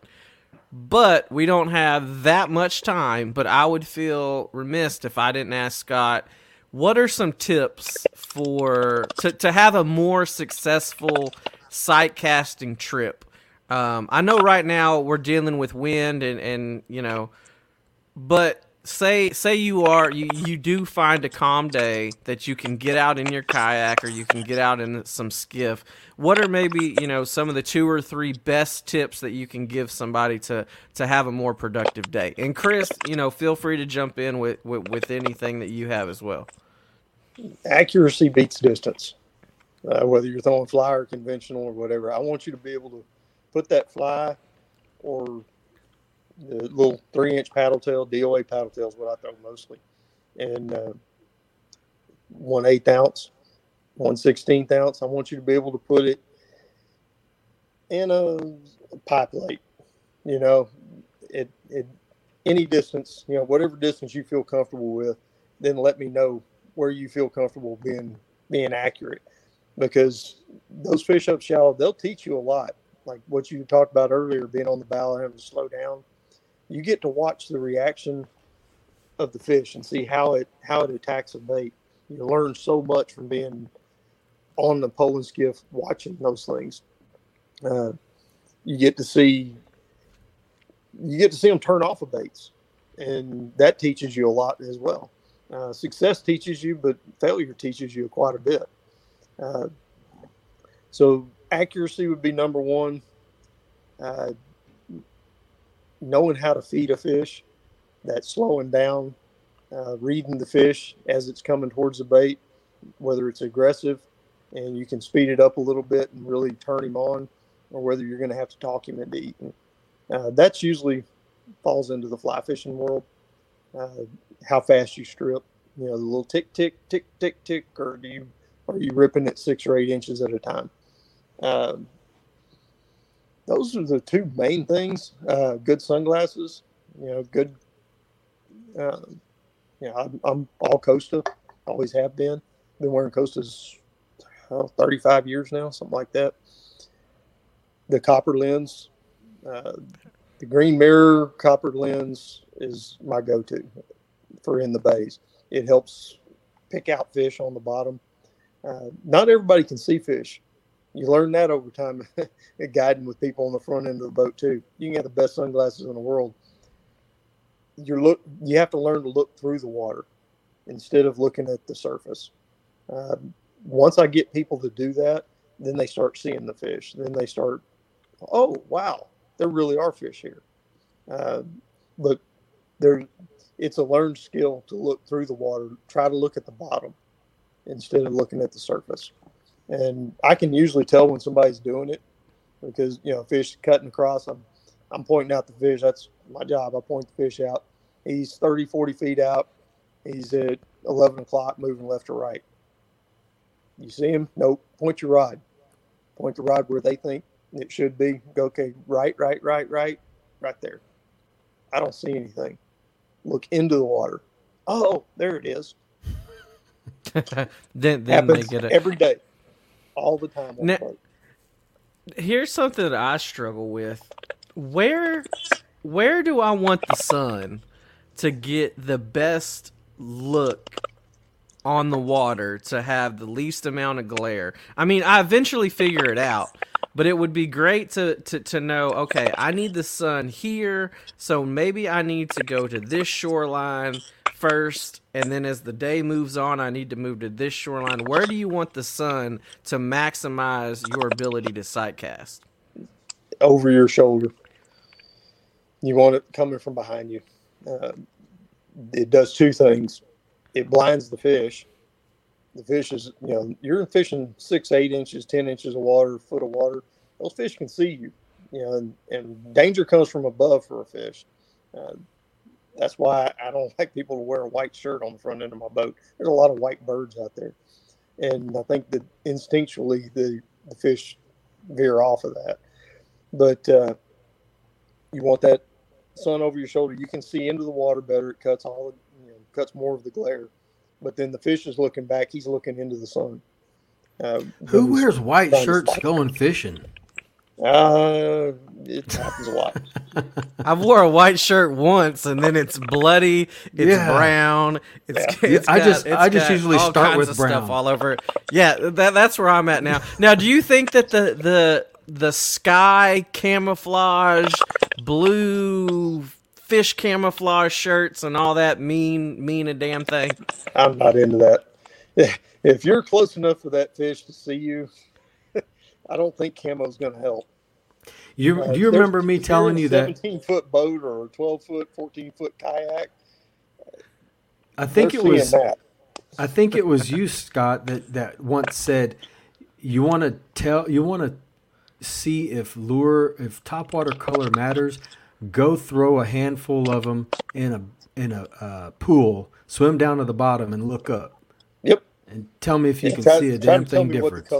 Yeah, you can't tell. So, but we, of course, we don't have a fish eye, so uh, we don't know really exactly what the, the fish sees. But we can tell. We what know that the they get, yeah, they get spooked off by by. by us being there, the presence of us being there. And I think contrast matters. Contrast definitely matters. Um, yeah. I I like your question about the shadow, Drew, because I always, when I'm when I'm in the kayak, I make sure I'm not casting a shadow um, into the area that I want to fish. Um, as soon as I, a redfish, if, if a redfish passes through your shadow, I don't care if it's my push pole, it, the smallest shadow freaks them out. It does, yeah. So I def- definitely don't want to cast a shadow, but I always want to keep the sun at my back. Um, that's usually where the wind is too. Yeah, and early morning, it, it's not going to matter. You know, uh, you can't see into the water until that sun gets up. You know, say it's getting daylight at six thirty, six, six thirty, whatever. About two to three hours after sunrise is that's going to be your best time until about two or three hours before sunset. The times that the sun is up, that high on the horizon and overhead, you can see into the water a whole lot better. The early morning, you're looking for tails, you're looking for swirls, uh, you're looking for signs of fish. Uh, you really can't see into the water to, to actually sight cast. Well, Chris, see, that's why I don't launch now till eight thirty, nine o'clock. I, I'm, a, I'm a sight cast world, fisherman. Brother. I'm a sight caster at heart. That that must be what it is. I'm a sight caster at heart. That's the fishing gods telling me you need to sight cast more. You're you're just missing out on the beauty of the world. Waking up though, that's that's what it is. Now I like what my Scott, pillow is beautiful. My pillow is beautiful. What Scott has to say about accuracy versus distance, one hundred percent on point, and distance really really matters. When you're throwing um, or being able to chuck a lure far matters when you're throwing a spin caster, I think, because a spinning rod and reel, you don't have to worry about the backlash or anything like that, and you can really throw it into the wind. So I always carry one with me just in case I need to throw into the wind. But those guys out there that are not yet using bait casters, that are thinking about using bait casters, if you're also thinking about sight casting, stop wasting your time. Go buy a bait caster, learn how to use it. Not only will you learn how to become a more accurate caster, but you'll be able to get that cast off a lot faster whenever you see a fish, because now you don't have to flip the bail open. You don't have to use two hands. Your thumb is on the ready. Boom, trigger, flip, you're gone. You're into the fish's face. Um, and and plus, you can use a bait caster. A spin caster, you can't just flick your wrist underneath like this and get that, that lure to fly off of there. Um, you can't, you know, throw it, you know, in, in weird, strange angles. It's hard It's hard to pitch and flip with a, uh, with a spin. With reel. a spin, it yeah. is. And, and you know what? Saltwater fishermen do Uh, pitch and flip, okay? Especially I use, sight casting. Especially sight. I use all different, I use weird, weird ass angles. A real good buddy of mine, Jason Calhoun, the first time he had me on his boat, he was like, dude, are you trying to do something real strange and weird that's just trying to impress me? Because it is impressing me. I don't know what the hell you're doing, but it's almost scary. And I'm like, nah, bro, this is just me trying to make sure I don't get this hook in you, because you know what? You're standing kind of close to me right now. Um, But with the bait caster, you can do those things, and you'll become a more accurate caster. Chris, what, what size rods do you like to use uh, whenever you're pitching and flipping and, and, and sight kayak casting? Or, kayak or wading or what? Either either one, either one. Conventional, you know, bait caster that you're flipping out there. Well, most of my rods are missing their tips, because of fish that run underneath the kayak, like Scott was talking no, about. No, it's not It's not the fish's fault. It's your fault I, for I not using stick. your drag correctly yeah, and high-sticking high and stick using fifty-pound braid. Don't blame the rod. No, it's not the rod at all, dude. It, it is my fault. I, I high-stick a lot. Um, but most of, most of the time I'm using a seven-foot rod. Seven um, foot? Seven foot, yeah. I, I found that I am far more accurate with the bait caster if I have like a six foot six or six foot nine, and it's a little bit stiffer, so it's a medium. So I have a medium six six and a medium six nine. You, are you that, able to throw really accurately with a one sixteenth ounce jig or a one eighth ounce even with an eighth ounce? Yeah, in in an eighth ounce, I can I can put it where I want it. Um, I've been practicing a a whole lot with with that too, especially because I want to do more bass fishing. So well, practice makes some, perfect. So flipping some smaller finesse baits and things like that. Um, I'm far more accurate with a six six six nine. I think that a lot of guys are getting. I don't want to say they're they're more influenced now, because if you ask a bass fisherman what he's using for pitching and flipping, he's like, I got a seven six heavy, a seven three heavy, because they're throwing into big mounds of hydrilla and lily pads, and and they're really winching those those fish out of there. But for the type of fishing we're talking about with redfish, you really don't need uh, anything that heavy whenever you're pitching and flipping. Scott, whenever you're using conventional gear, which probably isn't very often because, you know, it seems like you're in love with the fly, but when you were, what what type of rod setup did you have um, when you're out there pitching, flipping towards uh, redfish? Short. I don't I don't feel like a, the long rod for me is for distance. Shorter rods for accuracy. Um, six three, six six. Uh, I think most of my rods now are six six. Uh, I'm using those F two. I would say most of mine are six six now too, but they all started at seven foot rods. Seven.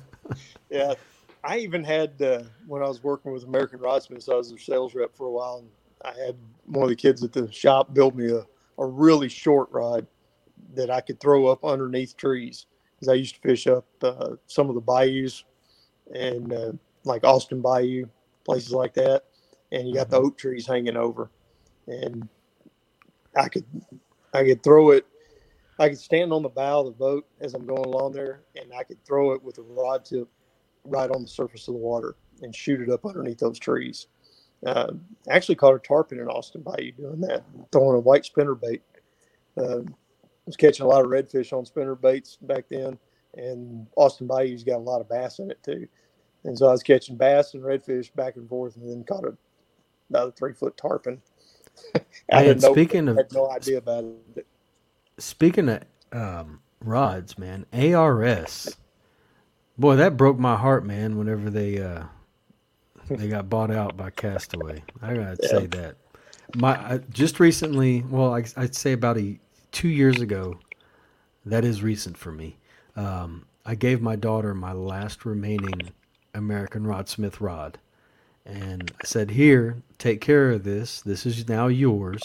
I mainly gave it to her because I didn't like the reel that was on it. It was a thirteen fishing,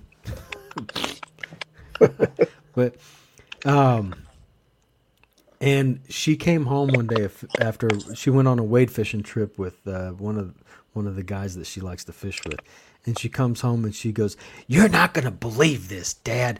Lewis put my rod in the back of his truck and he put it back there with the cooler. Well, guess what happened? The cooler slid around and snapped my rod." And I was like, "Which rod?" "This one." It's like, shit, I can't get that rod no more. I can't get that rod back. But she ain't well, touching just, none of my all-stars, man. You got some old all-stars. Well, just word on the street. If you love the old American Rodsmith and you like the old Castaways, um, there's a certain rod company out there that may be in contact with some of the fellas that used to work for those. And um, putting to, putting together some, some rods right now that are that are going to be hitting the market. Chris, I, I think you've heard of uh, Turner Rod Co. Just just just a little know, bit, just just a little bit. There there's there's some there's some some things happening with, with, with some some people who uh, who used to be a part of both of those companies. So um, I'm putting some some time and effort into getting these rods correct and, and getting the, those, the things those that guys at, at American Rodsmith. I used to talk to them so often that they're the ones that finally convinced me that I needed to start fishing with a popping cork. And it took about seven conversations before I finally said, "Fine, sell me the rod. I'll go buy some popping corks and I'll start fishing with popping corks." Yeah, so I, popping I corks. Is, for me, that was only about tournaments. That's the only time I would fish them. Tournaments are when you're desperate to to really. You really got you got to use fish. It, man. Yeah, you got to use it. The tug is the drug, and you got to get that tug before you leave. You, you've, you've got to get something that's going to peel a little drag. But we're running up on an hour and forty-five minutes here. Um, I think it's about time to wrap this thing up. Scott, if somebody wants to book a trip with you, where can they find you? Um, where are you out of? What type of trips do you offer? Uh, fish Port O'Connor, and I've got Poland Skiff for sight casting trips for redfish, and then I've got a twenty-three foot Dargle Cat center console.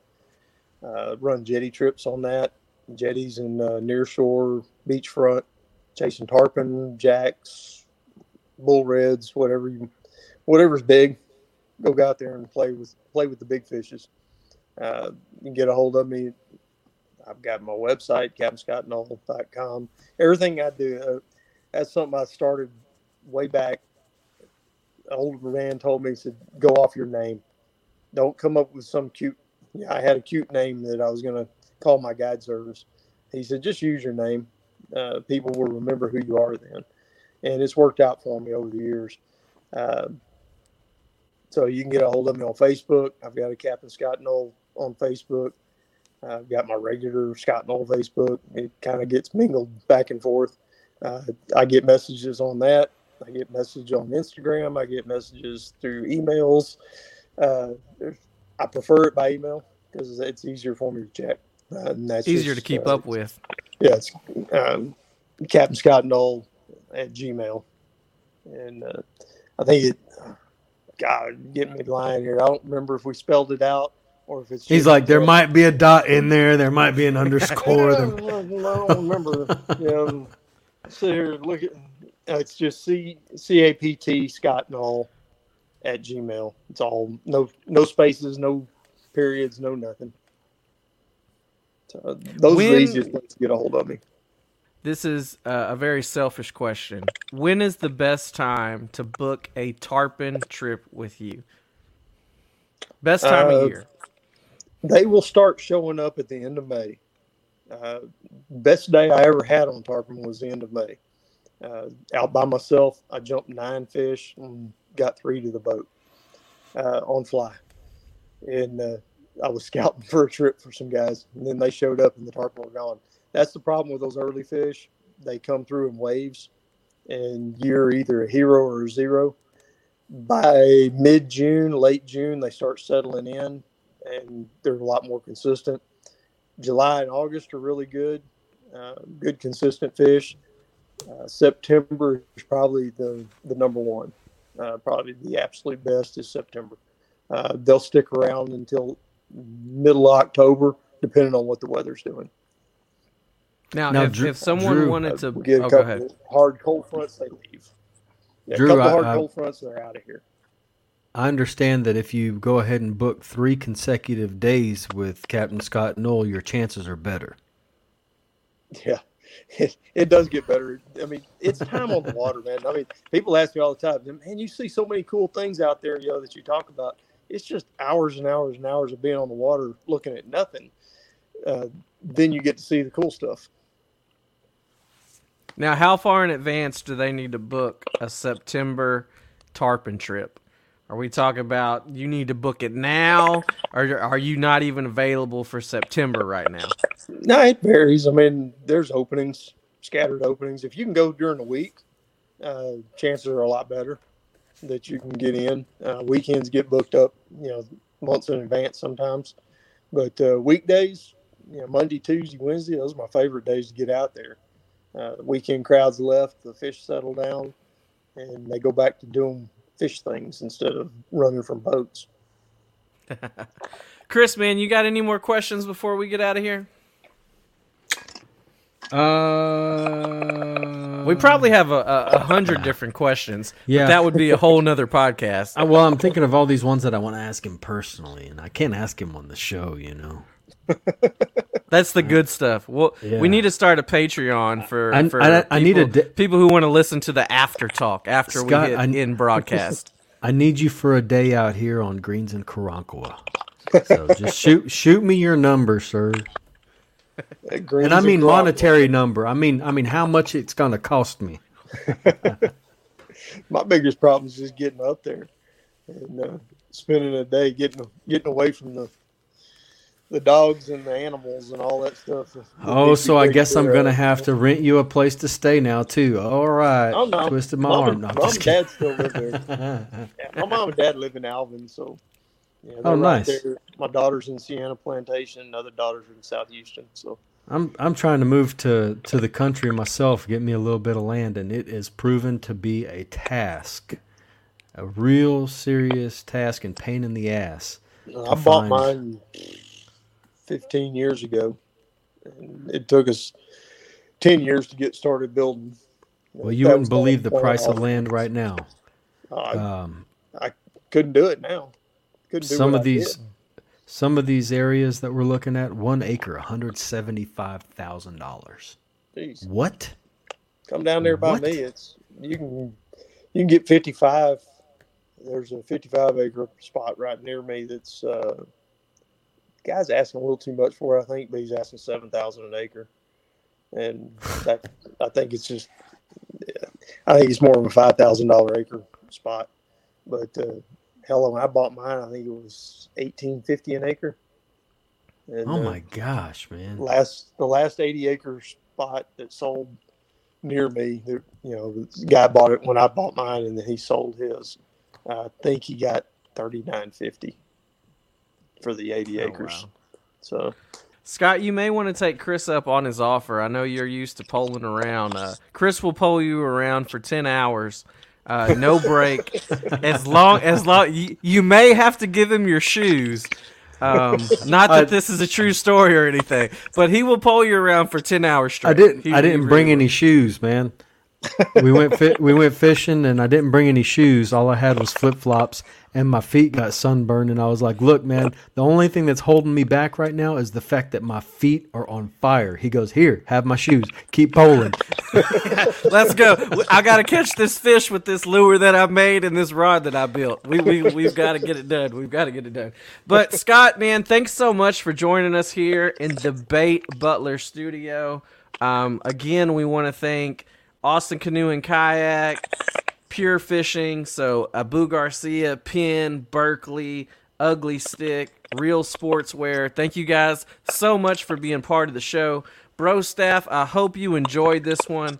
Um, it, it, it's awesome to talk to some people who have been there from the beginning of, you know, kind of the kayak fishing world. It was awesome to hear how Scott literally notched himself in kayak fishing history, so that was pretty awesome. Now every time I see a little notch on a kayak, I'm gonna I'm gonna think of you. You're gonna go look at that knoll. Yeah, look at that knoll right there. That's called a knoll. That's not a notch. That's a knoll. But Scott, again, thank you for coming on, and and we really appreciate it, man. Sure, enjoyed it. Thanks a lot, Scott. We'll see you on the water.